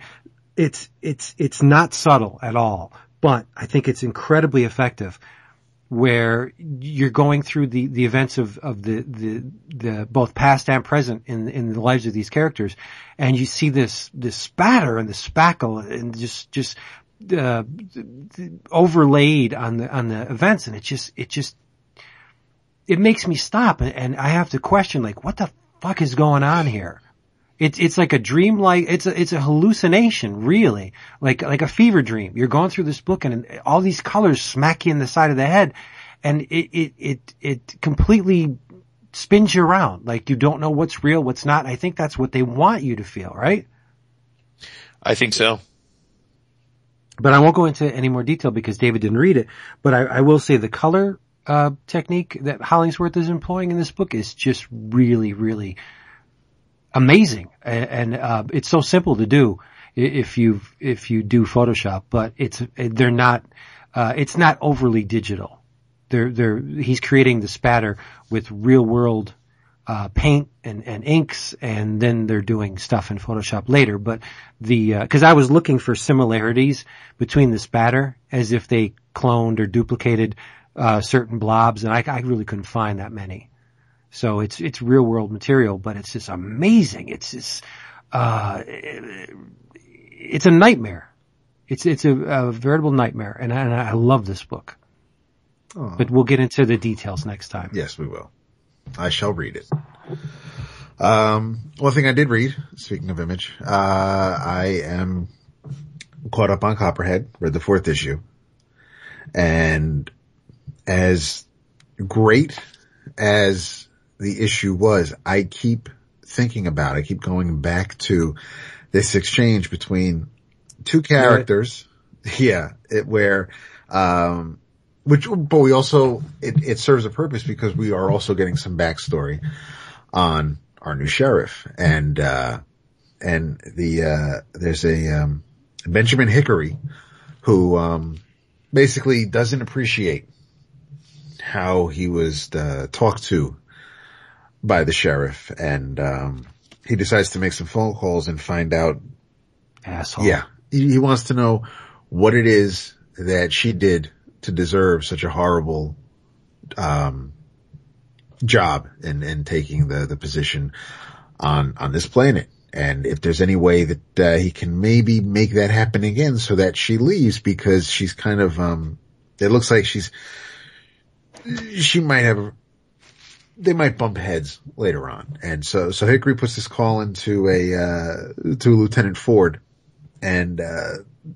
basically tells him in, uh, in so many words that, uh, well, we find out what kind of set it off so, so that, uh, so that the sheriff ends up where she ends up, uh, but at the same time letting the, um, letting Mr. Hickory know that, uh, it won't end well for him if, if he pursues this avenue and, and it's, uh, and also kind of puts him in his place. I mean, the way the, uh, the art, the way, um, um, Godlewski just draws the, the fat tycoon's face from where, where he thinks he's, he, he, he's got an ace in the hole and, and, and he's going to come out on top and he's going to show this, this, this hussy who's boss. Uh, and then when the lieutenant who used to partner with, uh, with Clara and, uh, and, and considering what happened between Ford and Clara, you would think that maybe he'd be willing to kind of give up some info on her, but, uh, no, I, I guess, um, I guess when, uh, there's some loyalty there. It, it is basically what I'm getting at, but, uh, yeah, the way, the way the tycoon looks when, when he, he's, uh, told basically to sit down and shut up again for the second time, um, that, uh, he's not happy, but, and then we continue with the rest of, of the story that's been going on and, and Clara's going to look for Artie. Um, she's getting lip from her son and, um, and the drunk doctor is, um, making some moves, but it, it's a, uh, and oh, and speaking of, of backstories, we're, we're finding more about Boo. So, excuse me, I think the, um, the fourth issue is, uh, probably my favorite yet. It's, Yeah. It's, it, it's an anchor issue because the, the, the story doesn't get moved. It doesn't progress all that much from, from, from last issue, Right. but we get a ton of information about the main characters. Yeah, That's perfect. I love the, I love these issues that, that do this. Um, the, when you were talking about, uh, the, the, the mine owner, he reminds me of Boss Hogg. he really does. Right. Yeah, totally. He, yeah, Absolutely. he, he does. Uh, what was that guy's, um, Sorrell Booke? Oh, yeah, yeah, his, yeah. His, his name is Sorrell Booke. Uh, yeah, it's just, uh, and, and he's so arrogant. And when, when, when the, uh, the guy tells him like, you know, you, wouldn't know anybody in the town like that, the, the mouth is drawn extremely small. Look, look at the panel when he when he gets his comeuppance. His mouth is like barely there. Like you, son bitch. But no, I think it's a great issue too. I, I loved it. I, it's my favorite as well. And the way they, uh, the way we flash back to, um, Boo back during the war and, and because it, it mar- parallels what he's doing right now and it, and, Mhm. and it's, um, and we don't, you know, we don't have a page full of flashbacks. It's, it's happening in concert and, and it just, the way it works, the, the, the lighter colors on the panels and, Right. uh, obviously the change in, in wardrobe, but it just, it absolutely works and, and it just, as many panels as, as, as he can cram on the page and in that last page when, uh, when I guess, well, I, I don't want to spoil it, but it, it's the, the last page with Boo at least. And then, uh, and then we, which, I mean, after I, I see that and I, I think that the, the issue could have probably ended right there. And, but we go back to Clara's mission and, um, and it didn't, I mean, it doesn't hurt the, the flow or anything. I just, I think the, um, ending it on, uh, on Boo would have been a stronger, holy shit, and, and I need the next issue now moment, but, Yeah. um, I, I thought the issue was great. When you were talking about the the flashbacks with with Boo and the different coloring techniques to indicate that the the panel you are currently uh, looking at is a flashback. That's there's one thing about Wytches number three that if you're not um, if you don't think about the character's condition, you're gonna be totally lost in one section because there, there's a flashback in Wytches 3 and the only way you know it's a flashback is because Lucy's walking. And it, and it's, there's Oh, no wavy. Yeah. there's no wavy line between panels. Like the present is on the top of the page and then the immediate next panel is the past. And the only way to, that you can discern that is Lucy's not walking or she Mm-hmm. is walking. She's not in the wheelchair. And I thought that was pretty smart. It's, it's extremely subtle and it may confuse some Right. people but uh, no different coloring at all in the panels. Whereas in Copperhead, there's there's no question that you know you have two different time frames going on here. Yeah, you're right. It was a great issue. I think Zach is going to be problem. Zeke? Yeah, Uh, is his name Zeke or Zach? Zeke.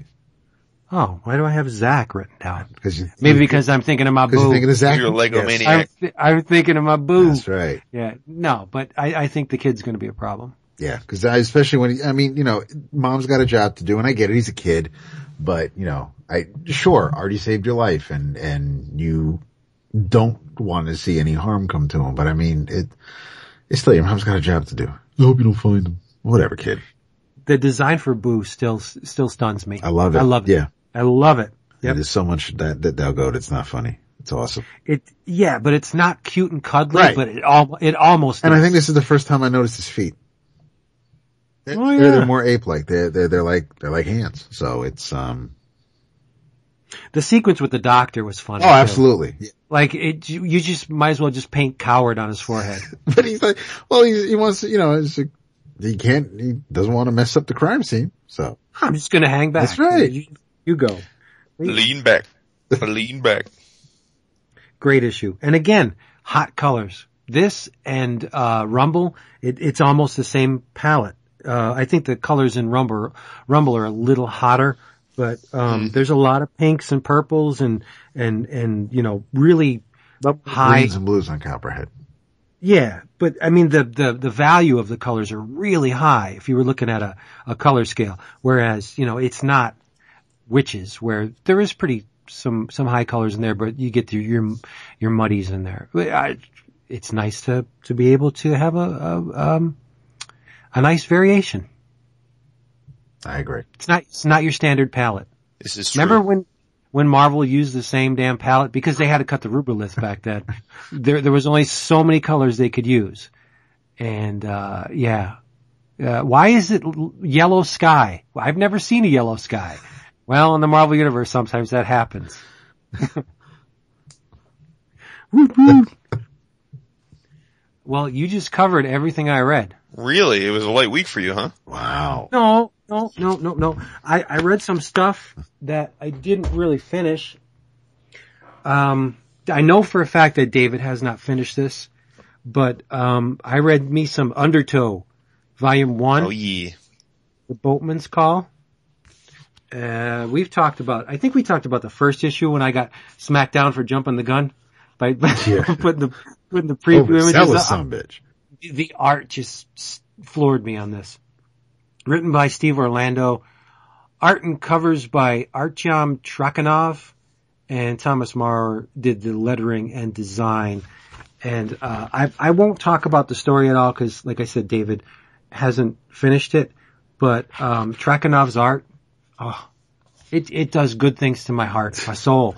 To, to look at this man's art, it's just incredible, and it's so it's so unique and distinctive. Like, name another artist currently working in the biz that draws like this. It's not easy to do No, it is. because I'm trying to think of uh, a comparable, uh, an artist comparable to to Trakhanov, and I can't think of one. His anatomy is totally unique. His his his facial features, the way he draws the undersea world, the way he draws the the the the uh, the, the world we air breathers uh, inhabit. It's just amazing, just totally idiosyncratic um, art. Uh, the the there's a sequence later on in the book where the there's a mammoth hunt. Let's just put it that way, Mm-hmm. and it's amazing. It's just so beautifully drawn. Uh, switches it up, and I was looking at some of his original art. A, a lot of the stuff is is laid on like his backgrounds are digital Right. and he'll lay them in, which is, is kind of cool that he, he has the, the, the sense to do the, the actual characters traditionally and like the coloring and the, some of the background effects are digital. That's smart because I, I gotta be honest, a lot of these pages I'm looking at and I'm thinking, man, I'd love to see what that line art looks like without all of these effects. Mm-hmm. I mean, just just for a minute, but because the, the, the complete package is very cohesive, it's gorgeous, and uh, I, I went through the trade twice, and new things pop up in the story. Let's not slight the story. Steve Orlando did a great job. Um, I fear for the book though, You mean I- in terms of seeing a resolution to this to this Okay. storyline because it, it it there's no closure at the. I mean, it's not a massive cliffhanger, but some of the the uh, the pursuits, uh, these characters' pursuits are not fulfilled at the end of the first trade. And I don't know. I, I I don't think it sold gangbusters, but the here's what you do: you buy this trade, let them know you want to read it, and I'm sure it will be continued. There's a plan right. because uh, of all the things I've seen from Image this year, this book sticks in my mind as being the most unique and the most. I- should I say most enjoyable? Uh, yeah, if it's the most unique, that speaks volumes to me, and it's really well done, unique. And I think you should invest in this. It was only um, was it fourteen ninety nine for the first trade, and you get six issues, bunch of back matter, bunch of cover. No, it's a really great trade.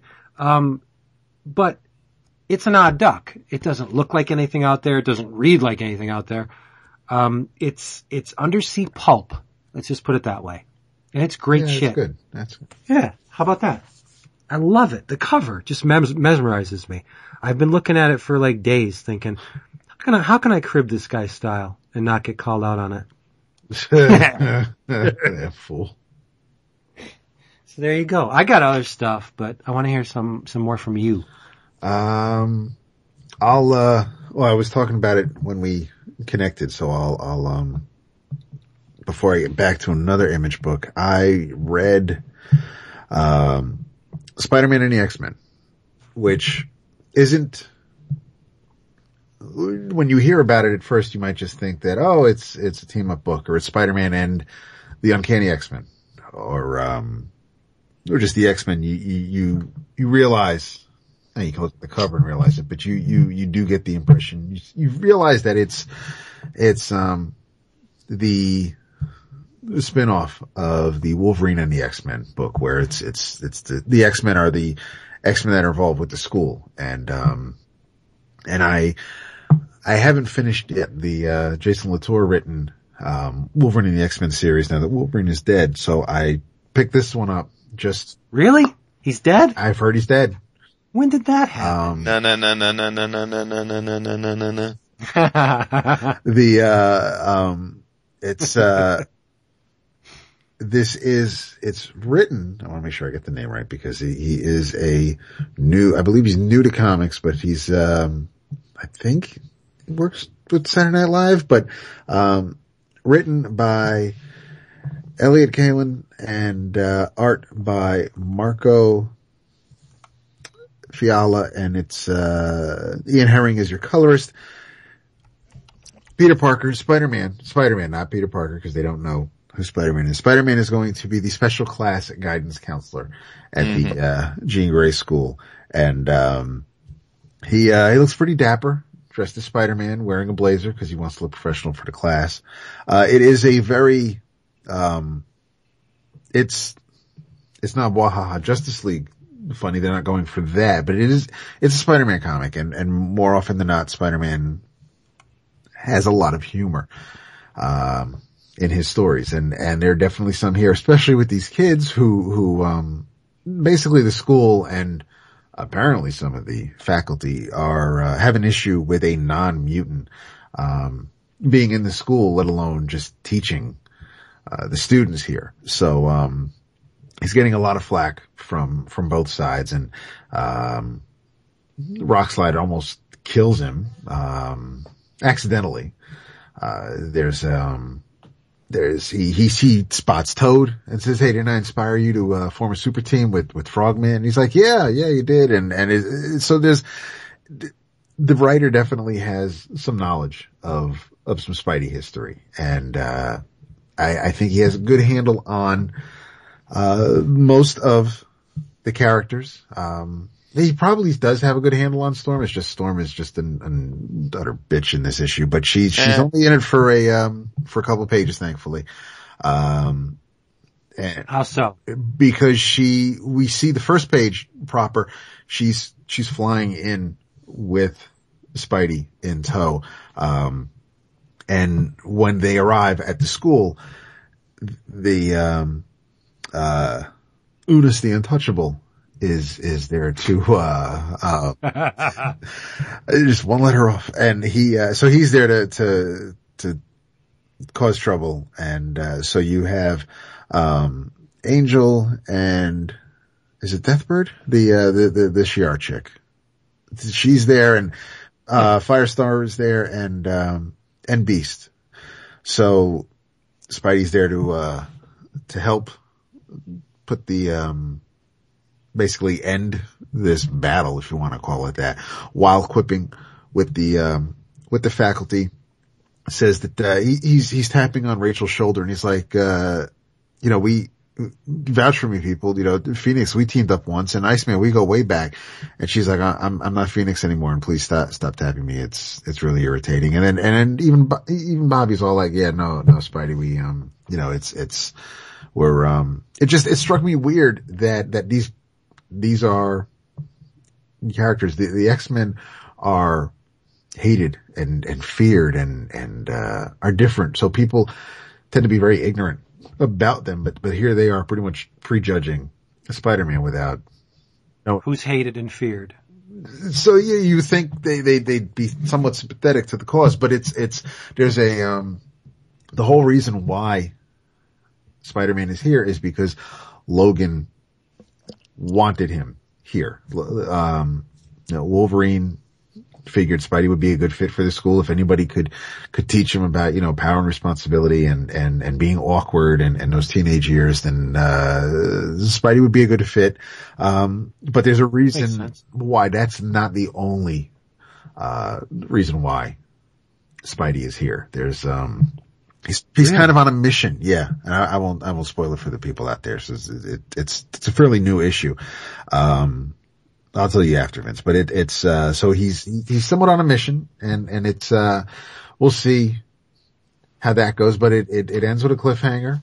Um, the, uh, uh, I, I enjoyed it. I, um, I really, I didn't know what to expect going in and, uh, it, this isn't your Spider-Verse Spider-Man. It is not connected to that. It's, it's, um, it's, it's a Spider-Man book with Spider-Man in the world of, um, of mutants. They go on a field trip to the, uh, to the museum and, uh, which seems kind of awkward. So, I mean, you just, you read this and, and it's hard to believe that this, this could be the same universe or the same character that's dealing with something in Spider-Verse or, um, or, or it just, it, it's a nice break, I guess, from, from some of the heavier things going on elsewhere in the Marvel universe. I, I appreciate it. I, I, and I recommend it. I thought, uh, and it looks great. Um, I'm not familiar with the artist, but it is, um, it's, it's a good book. It doesn't, it looks a little bit like a, a grown up Marvel Adventures book where it's not, it, it's not Mhm. The, uh, toned down or, or broad black lines that, that you would see in those issues. There's still a lot of detail here. There's still, um, it's, it's really well thought out. Um, the action scenes, the fights are, are easy to follow. Um, but it's mostly, I'm, I'm enjoying it mostly for Spider-Man because I'm, I, I like seeing him in a different, um, just a different environment. He's not used to this. I mean, yeah, he is a teacher. He has taught and, and he's, he, he's good at that. Um, but he's a little bit out of his comfort zone as far as who he's teaching. And, and these are kind of like the trouble kids. There's, there's even a Breakfast Club reference. They, it's, it's pretty witty. It, I, I thought that the, a lot of the writing was, was clever. So I, I, I would recommend it. I think Logan made a good call. I do too. I mean, what would you rather have? Peter Parker or the, the the bald guy in the wheelchair who has who has who has made many many mistakes? And I mean, Peter has made his share of mistakes, Yes. but not to the degree of of Charles. Right. Charles Charles has has messed up many times, uh, and he's dead. And he's dead. in, qu- in, in, in quotes, in quotes. But um, speaking of Hank McCoy, remember what we said a long time ago uh, that uh, when Hank brought uh, the original X-Men through the time stream into the present Marvel universe, that there will be a comeuppance for Mr. McCoy. yes. Did you see what is on the table for the X universe in the future? No. The trial of Hank McCoy. Yes. Well, he has it coming. Yep. Well, he sure has it coming because he did something that was incredibly stupid yes. and uh, well He's intentioned. Marvel's. yes. He's Marvel's version of the book smart guy with no common sense. Yep. Yeah. Yep. Might sound good I in swear theory. to Christ, if I never see the one antelope horned version of Hank ever again, it'll be too soon. Oh, come on. You didn't like him in Sword either, did you? Who did? Oh, I did. I did. Me. Come on. I loved him in he likes Sword. what's face Oh, killer. stop it. I, I just like him because you do. Oh God. oh, that's funny. Scott Sanders. David, I am going to buy that. Steve Sanders. Uh, Steve Sanders, right? Yeah. I put it off for a week because um, I didn't get to the shop last week because of the weather, but uh, I will be there tomorrow and I'm going to grab that. I think you'll dig it. Oh, I'm sure I will. Anything with Peter in is okay with That's me. true. That's, that's true. Yeah. Did y'all read uh, Southern Bastards number six? No shit. No, Come on, son. I, dude. I No, didn't. because I was. Uh, you know why? You know how much can we read? it's Dude, It's you usually really- read 50 comics a week. You've mentioned three. yeah. You know what? But you know what though? You have I to mentioned. when if if you go at a pretty good clip and you read like ten to twelve comics a week, that's or or in a couple of days, that's awesome. But then you read an issue of Secret Wars two, and all of that comes to because that is like a dozen comics in in in fucking twenty pages. He Yeah, is- we gotta, I we just- gotta get this Secret Wars episode out of the way so that we can move on. We do be, and I think if, if it was just gonna be Secret Wars, we'd have a great fucking time. But now that Secret Wars 2 is involved and I'm reading Nah, the see, I, dis- I disagree, and I don't want to spoil the episode, but I, I, I'm having a ball rereading. I had a ball rereading Secret Wars too. I, I'm having a ball reading the crossovers because I'm remembering so much of, oh yeah, this is what Captain America was doing then. And this is, oh yeah, these two issues of Spidey. And, and I, I haven't read a Ron Frenz drawn Spider-Man issue in, in, in a long time. So I'm enjoying the trip down memory lane as far as that goes, but, um, I am just not, if, if you just read the, like, I'm up to the, I'm about to start the, I think maybe third issue and no, yes, I'm about to start the third issue and it's just so, I, well, I'll, I'll save it. It's Gotta save it, dude. it's so fucking hard. No, Come on. it's, it's so good. Oh god, no, the first one was good. First one, was Um, I saw the price of the box set. no, Oh, how much? Yeah. 500 bucks. that's it. 500 retail? Retail, 500. Oh, I'm on it then. Oh, that. Probably 300, 300 DCBS? Oh, I would assume, yeah. Well, probably 40% off, right? Yeah. Let's see if we, That would be nice, that wouldn't would it? be sweet. If it's 300, I'm on it like a bonnet. Fuck yeah. Nice. Faux, faux And- showm. That amazes me because I know for a fact you probably have all those Oh, I do. issues too. Yeah. It's all good. Watched uh, Guardians of the Galaxy for the third time this weekend. Nice. hmm Always good. My wife's first time seeing it. Oh, that's What'd she right. think? She loved it.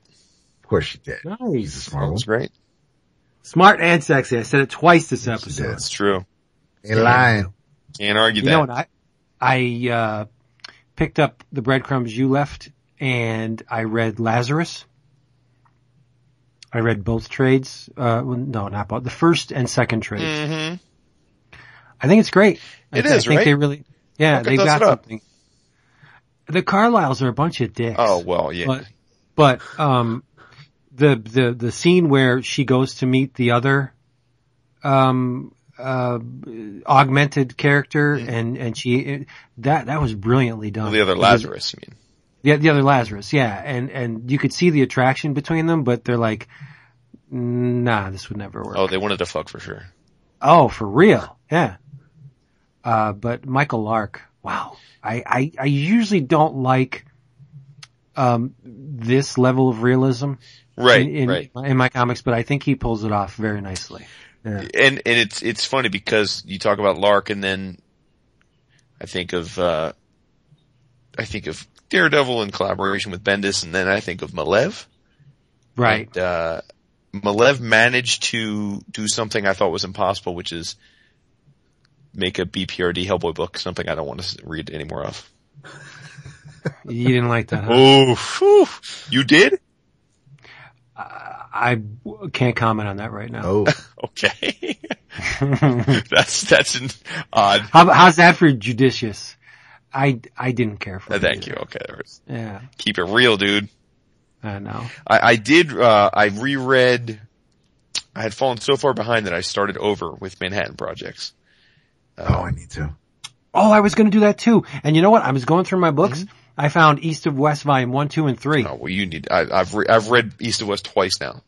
Oh, I, I got to get on oh it. Oh yeah, you do. Pitarra's art is so good and it hurts my heart that I don't own any of it, but it also hurts my heart that how much it costs. Wait, Oh, you really? own Pitarra art?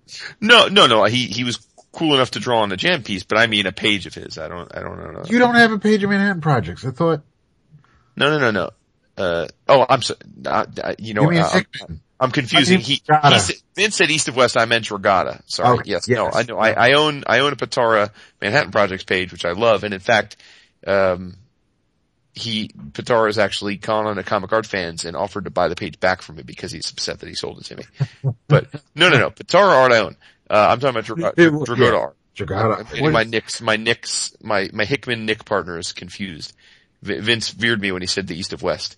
No, the, I look at the East of West and I think how unbelievably much I love that art, but Yes. he does it all digitally except for the covers, so that's the unfortunate thing.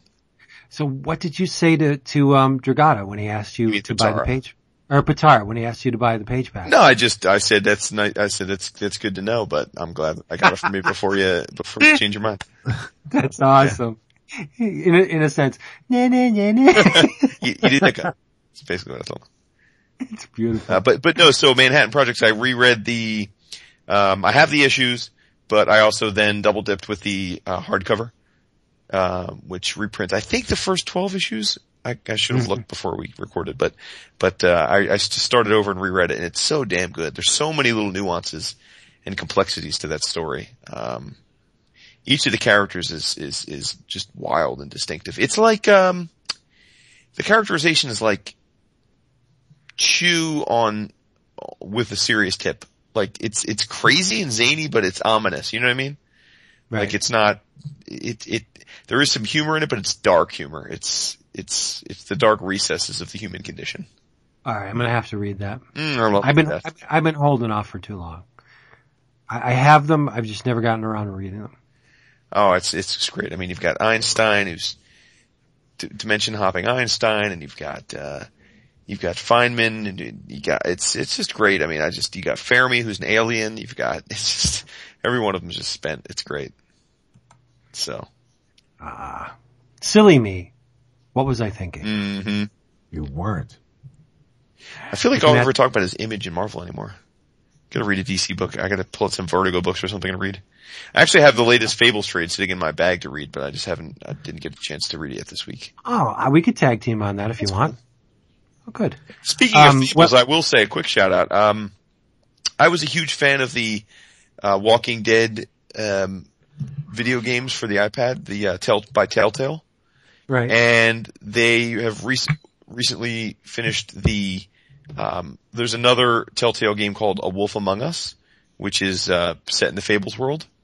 no way. Yeah, and uh, and I I downloaded it uh, last week, and I've played through the first two of five chapters, and it's freaking awesome, man. You get to be Bigby, you're Bigby, and there is a Fable was murdered, and so he sets about to try and solve the murder. It's awesome. Oh, I'm gonna have to look at that. Oh, up. it's neat. It's really neat. If anyone that's familiar at all with the Walking Dead Telltale, it's the exact same interface and engine. So um, playing it is from a mechanical standpoint is exactly the same as that. Only you're set in the Fables world. So um, it's great. And there's there's there's little Easter eggs. There's um there's like a, a one one one little spot where he's he's looking on. You look on the wall and it says uh you know Leia Lola right like Steve Leia Lola. And there's just oh, all little little little sight gags and stuff. Um, and the and the characters are rendered to be very evocative of uh, of Buckingham's look, which is great. So having a lot of fun with it. And and what platform? I, I'm, I'm assuming that it's all. Yeah, I'm on. I'm using it iOS. I, I I'm pretty sure it's it it sold well. It, I'm pretty sure it was a PC game originally, and a download, and did really well on that platform. And then they've I don't know how long it's been out on the iOS, uh, but but I just recently discovered it. I think I discovered it because um, iTunes put out their best of stuff on the store, and I happened to be browsing, and I think this is one of their best of. So I downloaded it because it's complete now. It, you know, you, you can buy it by chapter, or if you wait for these things to finish, it's usually a five chapter game. You can buy the, all five chapters all at once for a discount, which is what I did. So Mhm. yeah, no, it's, it's been, it's been a blast. I mean, um, Beauty is, is, is working nights as a, um, as a receptionist at a, at a horror motel. Uh, Beast thinks at one point that I'm fucking Beast, a Beauty because he catches us talking in the hotel and then he fights and so I have to fight Beast even though he's my boy. Um, there's a golem that you have to beat the living hell out of at one point. Uh, there's, there's, Sounds cool. there's troll hookers. Oh, nice. Yep. There's, uh, Well, they are under the bridge. Yep, there's uh there's uh uh Bluebeard, Snow White, all the you know, there's there's all lots of very, very cool stuff going on and it's it's a it's a detective mystery, a who done it. So um and it's a choose your own adventure, just like with Walking Dead. So your choices affect the outplay, you know, the gameplay uh, in terms of who who done it, who you pursue, who you accuse, the clues you track down. Uh it's it's great. It's a lot of fun. Uh, the current uh, issues of Fables are killing me. E- each one has a backup called the last insert character here story, like the last Snow White story, the last Rose Red. Oh, it's killing me. It's so hard to read, knowing that this series is going to end soon. I know, I know. It's weird. It's, it's, it's, it's one of those books that's been with me in a big way for essentially the entirety of our time doing this show. Mm-hmm. Um, so I will definitely miss it. And I think we both, we've talked about this on the show before, but, but I think after the original arc was over, there was a, a bit of a natural letdown and digestion period. Um, not to say, I, think the Mr. Black stuff would have, in and of, on its own would have, would have read really well, but I think because it was following on such a long, the original story, um, it, it, it felt a little anticlimactic Mm-hmm. And again, I don't know that it's even fair that it felt that way, but I think it certainly did feel that way for most of us that read it. Um, and, and, but now that they've gotten beyond that, it's, it's, I've, I've thought it's been as good as it's ever been. Yep. I think it floundered for a little while too, but for me, the, the hook was always Buckingham. Yeah. E- even though the, the storyline wasn't as compelling as that first long arc, uh, the visuals were always on point. Every issue. Mhm. Yep. No diggity. And you know who else is on point? Discount comic book service. For real. Discount comic book service where you can get your books and get them fast and get them delivered right to your door for a fraction of what you're going to pay at the uh, brick and mortar stores. For example, Dark Horse Richard Corben Rat God number one, 199. Image Spawn Resurrection number one, dollar 49. Marvel Spider Gwen number one, one dollar ninety nine cent. And do not forget about the Valiant First Look book where you can get that at uh, Comixology, Comics Plus, Madefire, and DriveThruComics.com. And if you haven't bought the Valiant number one yet, I don't want to know you because it, it, it's so excellent. Um, in your travels, this is a book uh, to which I awarded the best new series in the 11 o'clockers last year. Huh. Do you remember? Remember what it was? For which category? Best new series. Oh. Wasn't Undertow. Mm. I do not remember. Oh, oh, oh, Prophet. No, Mm. no, close, close. Um, written by Frank Barbiere. Ah, Five Oh, Ghosts. Five Ghosts. Yeah, most of the art was by Chris Mooneyham. One issue. You can also here. get Five Ghost Art from Felix at Felix Comic Art. Really? Uh, most of the art was done by Chris Mooneyham. There's one issue done by Garry Brown, and it's awesome. It's the, uh, it, uh, details the story of the Masamune sword, where the two brothers, Masa and Mune, they, uh, they're swordsmiths, and they craft this, uh, this ultimate weapon, the finest sword ever created, but, uh, they made a deal with a demon, and the demon imprisoned their souls in the sword. That's the first story. Um, but it's, uh, I love the hook of Five Ghosts, where you have, uh, Fabian Gray, who's in, infused with the power of the Dreamstone, and he can call upon the abilities and, and powers of five of the greatest literary figures ever. Um, the archer, the magician, the detective, the samurai, and the vampire. Uh, we all know who they are. They don't specifically ever say who they are, but we, we know who they are. And, uh, uh, Chris Mooneyham's art, ah, it, it's, it's like Sal Buscema in the modern day. I, I, I absolutely adore his art. Um, and, uh, when, when you say Dark Knight Returns, David, who do we think about inks on that? Oh, there's Klaus. Yes, it looks like, um, Buscema inked by Klaus Janson. Wow. Yeah, have you not seen Five Ghosts? Yeah, It's amazing. yeah, I I just, I didn't, I, It, it, it's Janson all the way, man. okay. Uh, if this, if this, these issues were printed magazine size, I would think I was back in the Bronze Age reading like Marvel's Bizarre Adventures. Yeah, they definitely Or- evoked that feeling. Oh yeah, it's total Bronze Age, and I I love this book. Fabian Gray's a dick. Some people call him a treasure hunter, other people call him a thief, but he's really good at what he does, and he's able to augment his already formidable powers with the powers of five literary figures. It's amazing. So, I read uh, Five Ghosts Volume Two, which is called Lost Coastlines, and you should get it because it is amazing. I have the first three trades. Wait, trade number three's out? Oh shit. Yeah. Hmm. Hate when I fall behind. When did th- trade three come out? Don't know. Have them all though. Shit. Well, get trade two and three. Cause we want to see this book continue forever and ever and ever. It's, it's, it's so good. If, if you have a soft spot for the Bronze Age like I do, it, it, it, it would, it's like eating a box of, of chocolate. It just makes you, You know, feel life just is good like a box of chocolates. That is true. Not my life, no. No. no, no. I, I plan ahead because I know what I'm going to get. Not I like stack- a box of I stack the chocolates. My- I already have my reply for when David opens his, his, uh, gift on our, Ah, our next. Nice. I already have my reply ready. What is it? I am very I- excited. I You can't know say. what. That's next week, right? We do the gift. Assuming we the- all get our, our respective gifts. Although I don't know that we have a date set for what week day we're going to record next week. But, Yes, that's true. Whenever we can do it, we'll do it because we, we gotta have one every week. Oh, definitely. Yeah. I mean, I'll be on the episode, but No, stop it. Oh, that'd be a whole lot of fun.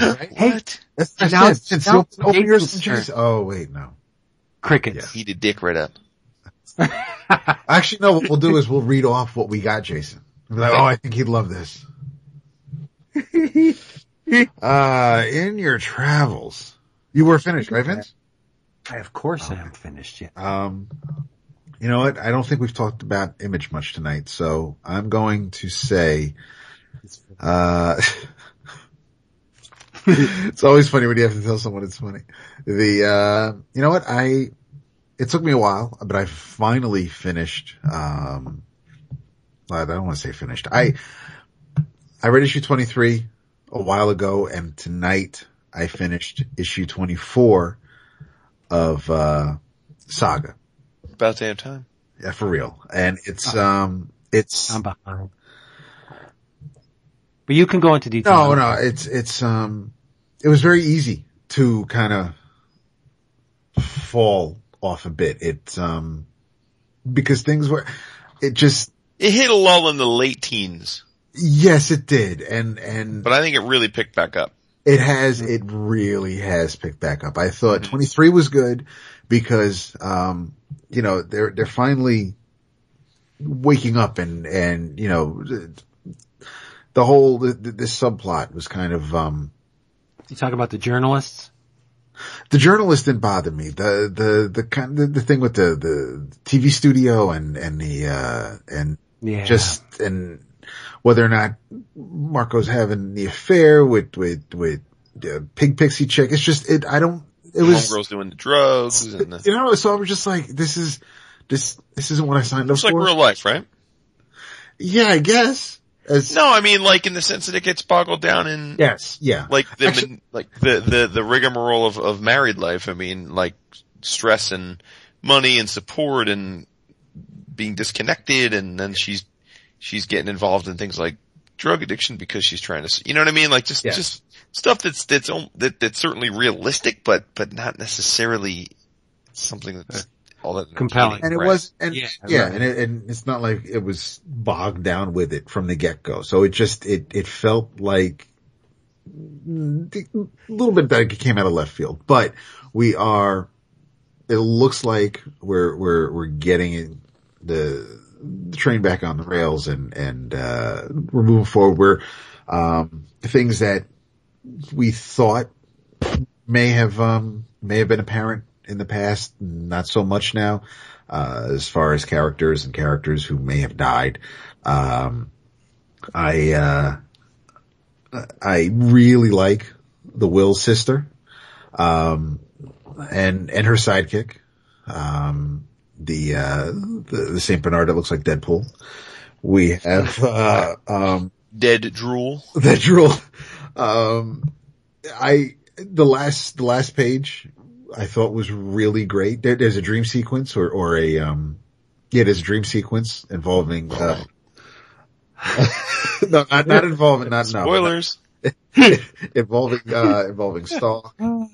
Um, it was, uh, it, it was, it, it's, it, it, it's in my travels. So you can, you can have a beer with it and burp and, and, uh, and just good, good, good times overall. But it was, um, it, I think I also liked it because we didn't get so much Marco and, and, and Hazel and, um, because we were kind of setting up other characters and I, I appreciated that after coming off the, the, fa- the family drama. So, um, yeah, still in your travels, read it, catch up with it. It's, um, it's, it's drawn by the amazing Fiona Staples who will be taking her talents for three issues and relaunching Archie with Mark Waid. You just, I was going to mention that. Yes. And I think that is, that's fantastic. I mean, it's, it's, And many of us were in a total panic when we heard the news because we said, what's that mean about Saga? So she quickly re- clarified and said, no worries, it's not going to affect Saga's schedule at all. I did, I, unless, unless Vaughan needed time off to do something and, and, you know, it just worked in their schedule where she could spend six months on something, but it's, it's only going to be the three issues and, or at least to start. And, um, and yeah, but I think I, it's, you know, the, the people over at Archie, they're not, uh, they're not faking moves. They, um, Yo, they are making moves. I, they, it, I, that'll be three Archie books I'm reading on the regular. that's, that's, that's fantastic. I am, uh, I hope it takes off. Um, Why won't it? purely for selfish reasons because I bought the Fiona Staples variant cover of Betty and Veronica ooh, where she uh, did Betty and Veronica as mermaids. ooh, And, and I do believe that that She is had Tony Fleecs do that cover. it, true. But I, I believe that that is the first time she drew both characters. So if this takes off, I can probably turn that around for a couple bucks. look you. Yeah, I'm an I entrepreneur. mean, I think the thing about that series, at least for me, will be what happens after her four issues. right. Yeah, who comes on with issue four and, Right. and where does it, I mean, her design sense is enough where I think it, um, uh, I, I, yeah, no, I'm, I'm, I'm optimistic. I, I don't think that, uh, If they dike it out, I'm all in. I mean, Kevin Keller. No. Yeah. yeah, there we go. This, No, no, no, no. I'm talking about that. I'm talking about some hot. I'm talking about diking it out. Kevin's not hot. You can't. You, you know, they, She's they, hot to all right. some constituency. we, we need some transgender Archie characters. Do we though? Yeah! Come on, real life, bro. Seriously? Don't we already have Jughead? I mean, Oh, Oh, Ethel. Ethel, Ethel, Ethel's got a dick. I think, uh, I think Jughead travels in packs and does it from the back. Oh, we're so bad. That is not even funny. That's a shame. so why do you think they call her Big Travels. Ethel? Yeah, really. Ah, goddamn beer. Seriously. So in your travels, the first thing you need to do is take a moment, send, uh, whether it be mental, Twitter, Facebook's, email, some way, shape, or form. Figure out your way to connect to the cosmos and thank Mr. Jack Davis for an unbelievable career because he announced today that he is retiring I saw that. at 90 years young. Good for This is a man who has been doing published illustration since 1936. Jesus. Yep. To put a finer point on that, he had been drawing comics for 13 years professionally by the time my father was born.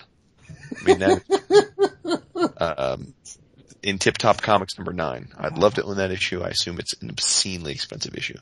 Uh, but e- either way, the coolest thing about this whole thing is that at 90, he retires and he clarifies it's not because he can't draw anymore. It's because it's not up to the level of professionalism that he has come to expect of himself. How awesome is that?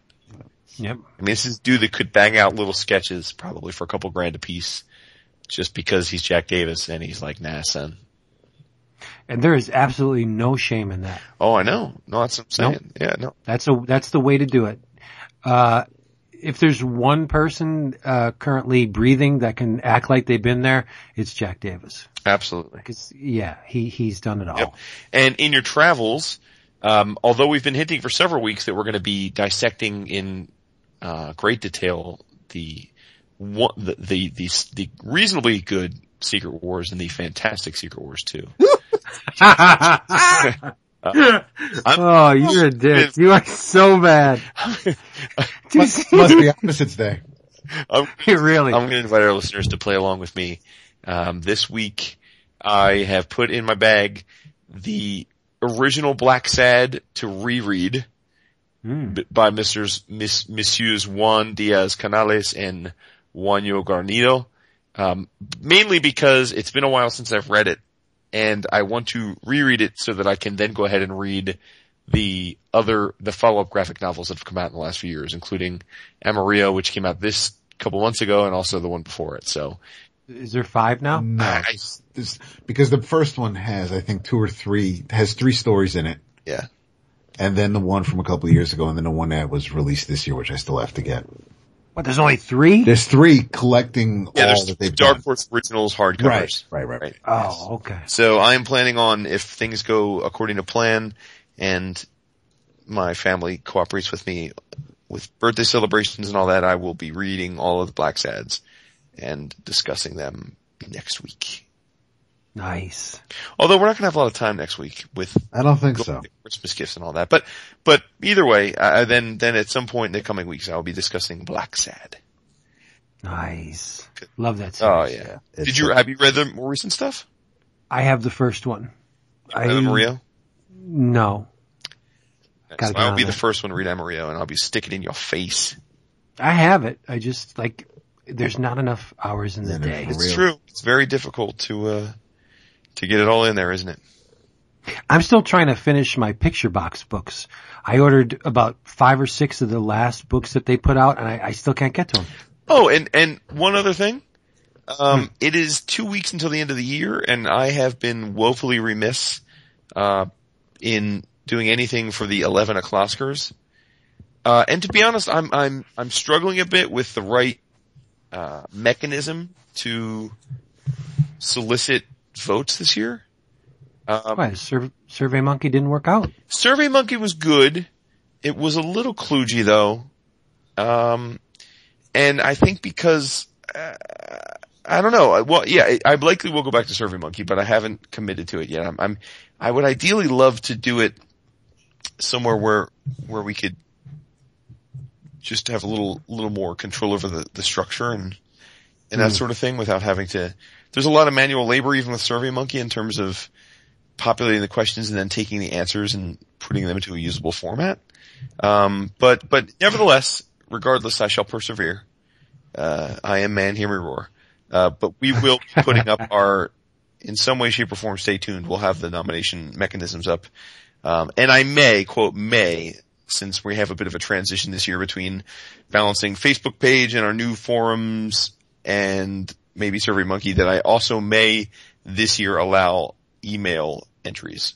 Whoa. But I haven't committed to that yet. So don't people, people don't start sending me emails yet, but I will let you all know probably next week or the week after if emails are allowable. I may use it this year just because we're getting such a late start and I feel like that may let some people participate that otherwise would, wouldn't, wouldn't because we're getting a late start. So It's a big step. If um, it rough estimate, if you if, if you take a stab at it, what is what do you think is the oldest? What has been on your regime the longest?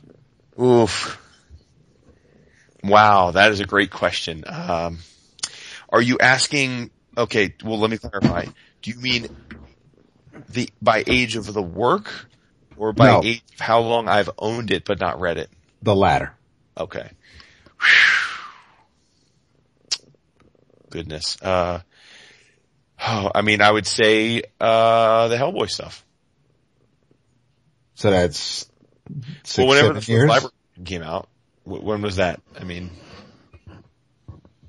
that was five years ago? I was I was about yeah. That that might be my guess. Now, you know what? That's bullshit. That's bullshit. Okay. Because now that I think about it, there I, I own tons of back issues that I've I've never read that I've bought over the years. Okay. That some are probably 15, 20 years old. Wow. Okay. Why are you laughing, Vince? Because I read everything. I when could- get it. No, no, that's the problem. I could insert any showcase or essential in there. Like I have Oh, sure. Yeah. yeah, I have the essentials going back to the the original ugly design, Right. and I I haven't read them. I I haven't finished the the the, the man thing essential I have, but the the reason I asked is because Oh, I was here. I know. I know, um, is because I am finally going to sit down and read. I won these on eBay, and I'm going to finally sit down and read the um the Loeb Sale Batman uh Dark Victory and, and Long Halloween. And That, that's I, interesting because I've never read those either, and those are two of the few absolutes that I don't own because I haven't read them, so I don't know if it's worth owning the absolutes. I I won these on eBay over a decade ago before I left before we moved into this house when I still lived in Tarrytown. So that is um that's yeah, that's uh, at least 2003 maybe. Can I com Can I comment? Sure. Long Halloween is terrible. Really? It's terrible. Wow. I think you just They Oh. they they named it correctly. It's way, it's way way too long, way too long. Yeah, but d- don't let my opinion cloud your judgment. You you read it and you tell me about it. Okay. Cause I, It- I, I almost I almost couldn't get through I it. bought, well, one of them, one of them takes place after, after year one because of that. I know, I think Falcone plays a, a part in it, but, um, I, I won those two after I bought Catwoman When in Rome as they were coming out and I still haven't read that. And I, I mean, I bought those as they were coming out and I just put them off to the side because I wanted to read the other two. I won them and I just, I still haven't read them. So it's, um, When in Rome is caviar, and Long Halloween is uh, Kraft macaroni and cheese. and what about Dark Victory? Oh, I like that. I thought it was good. Yeah, it was decent. Um, not Dark Knight Returns level, but it's it's okay. I, I enjoyed it, but Uh, Long Halloween, man, it it's a, I, I don't even think I finished. Is that it. even, is that the first one? Is that the reading order? I need to, I, I put them, uh, let's see, it's, um, come on. Thunka, thunka, thunka, thunka. Uh, Long Halloween is first because that came out in 96 and then Dark Victory came out in 99. Right, right. I'm, I'm guessing that you're gonna enjoy Dark Victory, but I, I'm hoping you like Long Halloween too. Oh, if, we'll see if I get through it, but okay. All right. Yeah, no, you will. Yeah, you, you love Gotham. I love how you say that with disdain. Right? Not a place I like to visit. I'm sorry.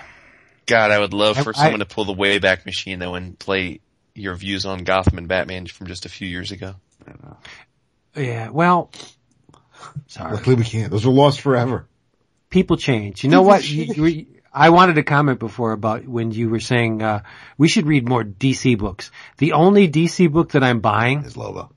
just got canceled. See now, I Oh, don't. I- right, Lobo. I, I, forgot about now, Lobo. Now, now, are these actually being canceled, or is this an Age of Apocalypse type thing where they're just going away during Well- conventions? I don't know. I'm Yeah, just saying. I was gonna the, say. the the the, the news uh, blurb was Infinity Man and the Forever People has been canceled. Right, but I, I, I people are all like, "Oh my god, 13D," and I'm like, "Dude, guys, this ain't our first rodeo. They've got a mini moving event going on. Th- They're canceling books with quotes canceling. Half of the, I mean, more than half of these are going to relaunch in some capacity right away. Right. I mean, it's like they're canceled for one previews. You're going to get next preview, you're going to see 10 new DC books.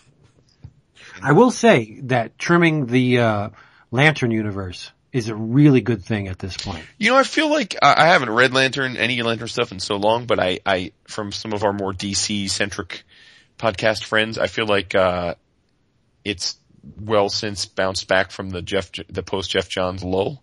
Yeah. And uh, a lot of people have been digging a lot of what's going on. So that may be something that, uh, in the 2015 con season, I looked to grab a few, few collected editions or single issue packs as it were. Um, because I, I've, it's one of the sets, subsets of the DC universe I've always quite enjoyed.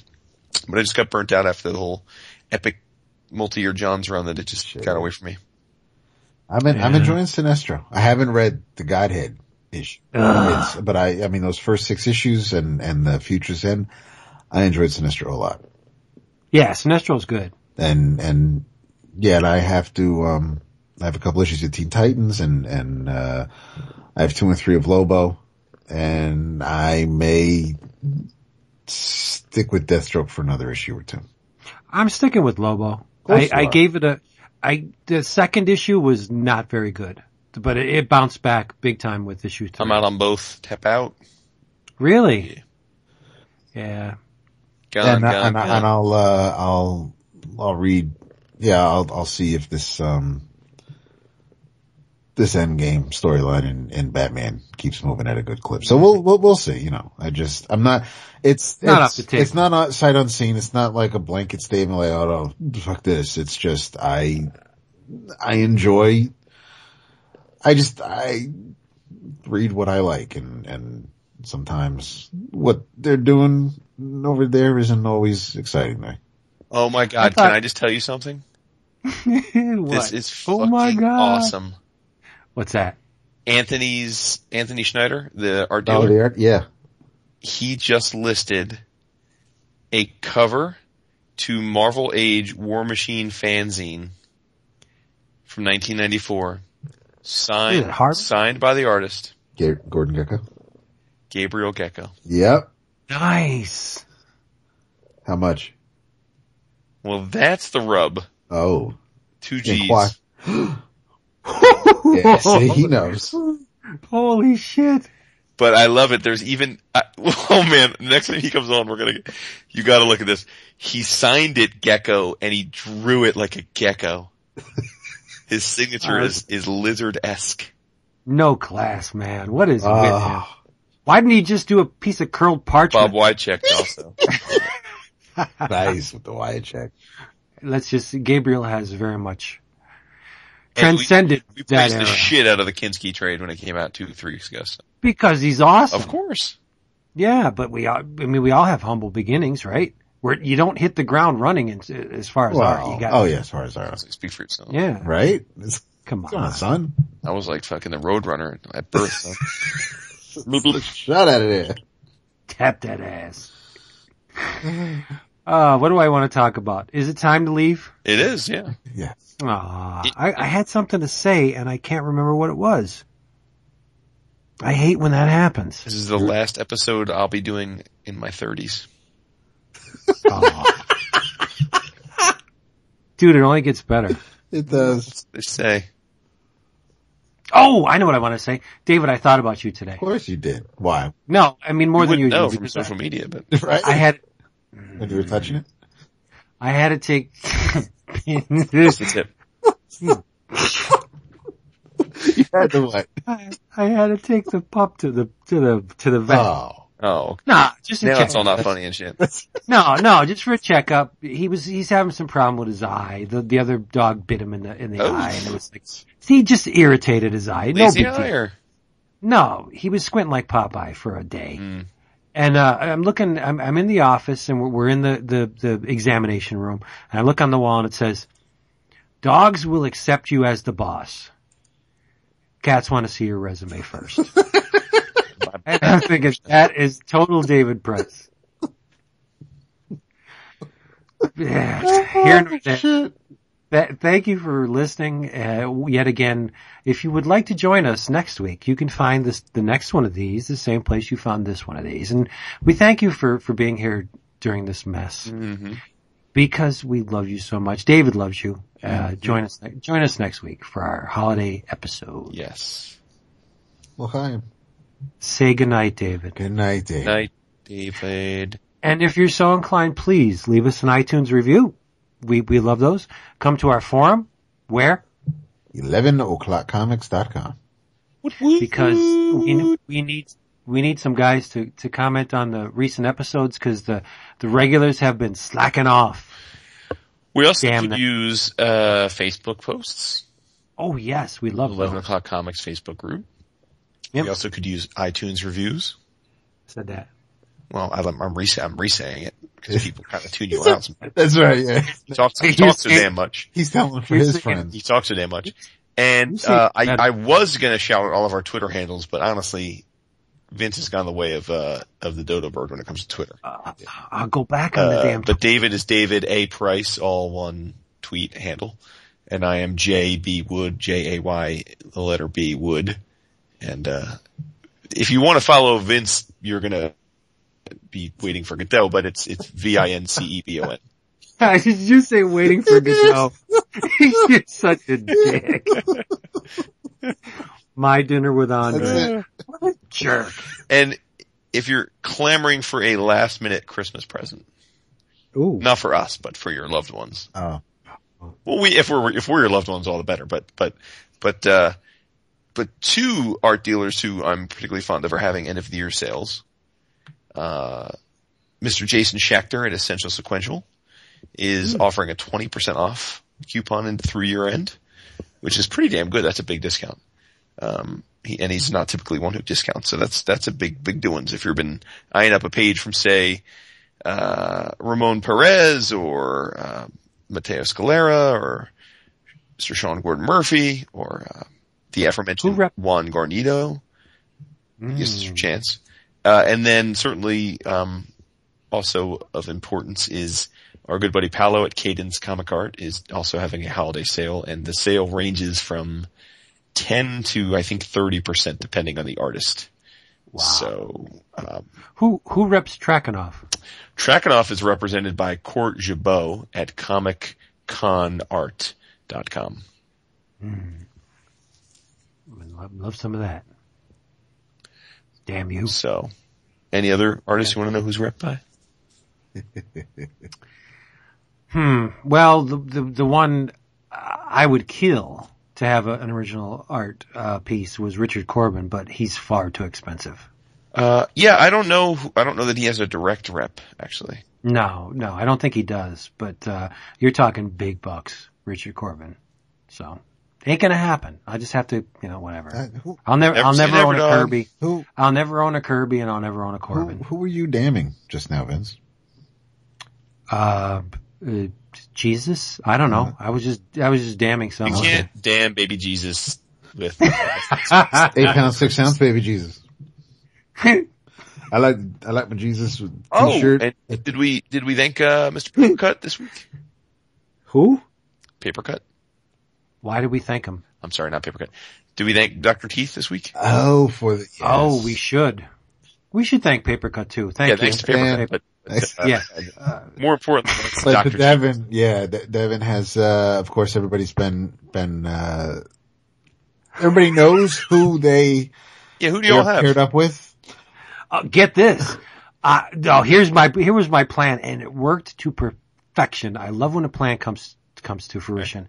I specifically had Jason's second package sent to my house, not to Jason's house because I knew I would have to mail it, which means I would have to mail my gift recipient package. Oh, nice. And- and I did it last year. I was a dick. I was woefully late last year. I think my person got theirs in January. Yeah. The end of That's- June. that's not I, why- I'm serious. That's not why you were a dick.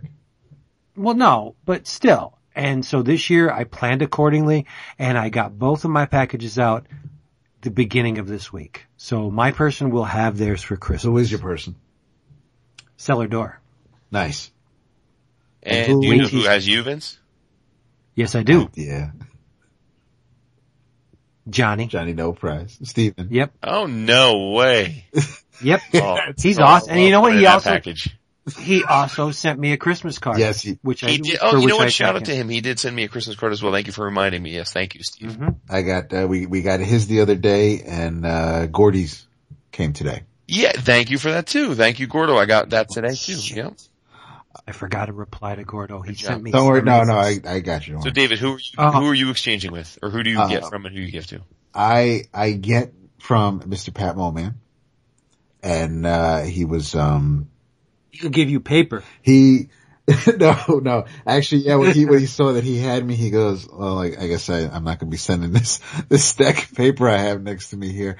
But, um, we were going back and forth on the PMs and, uh, um, I was throwing some ideas at him and, and I'm looking forward to it because he, he, he says he also, he also draws. So, uh, there'll be something, um, personal in there as well. So I'm, I'm Mm. stoked for that Oh, Uh, that's awesome. the person I'm giving to is a pain in the ass because I have to walk all the way over to the admin building to find out what Frankie wants. Oh, you got the wait, guilt got data. I do. data. yeah, I do. So, and I'm lucky because, uh, he works next week. He works until the 24th like I do next week. So I, I at least, uh, I have a few days to, um, get everything together and, and over, head over there to give to him. He, and, and he's like, hey, you know, whatever the cats throw off the shelf, you can just, you know, you can throw in a box and, and, you know, he's like, whatever. Like- so he's, he's, he's real easy. And I know that there are some things that because his, um, he enjoys both, he enjoys the big two, but he, uh, I don't know why, what these two cats are talking about. They, he enjoys the big two and, uh, even though he leans more towards, uh, DC, the poor dude. So I have some things that I'll be able to, um, Seriously. find for him that, uh, I think he'll like. So yeah, it's, um, he won't be, With, with a name like the Dildinator, what more do you need? That's true. You're right.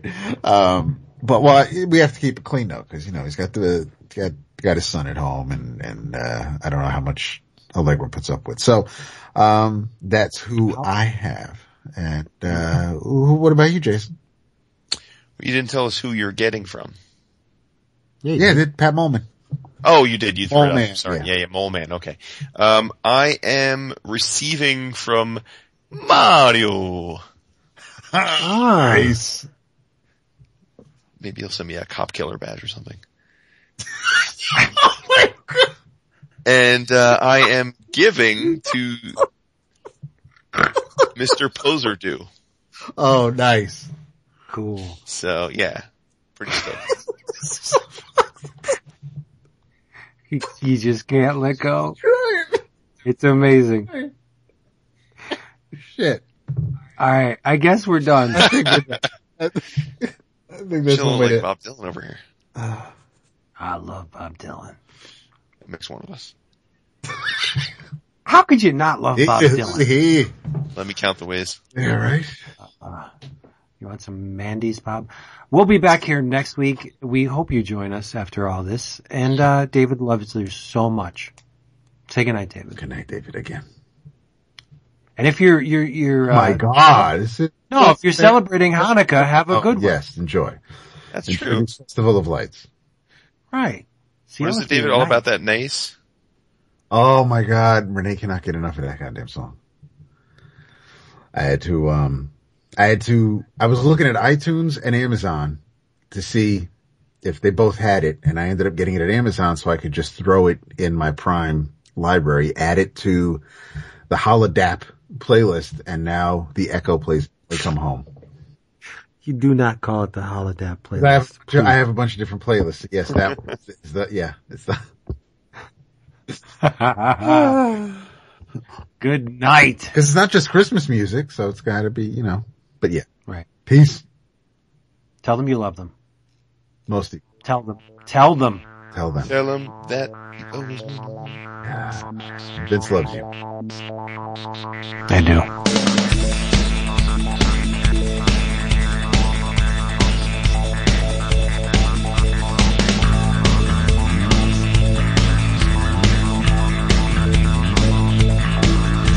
I got you a dog to go with your bone. I got you a friend so you weren't alone. I got you a scream so you wouldn't moan. It was never enough. It was never enough, I guess. Never enough, you mess. It was never enough, I guess.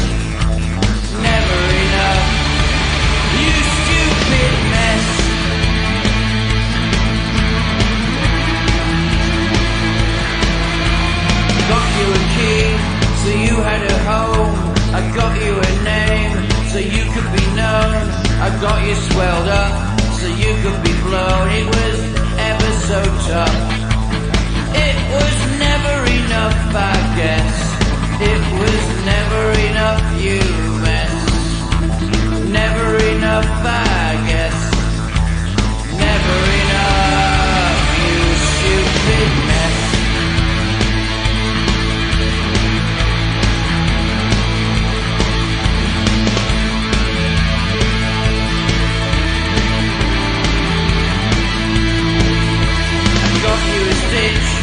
save you some time. I gave you a gift so you would be mine. I gave you a slap so you could be kind. It was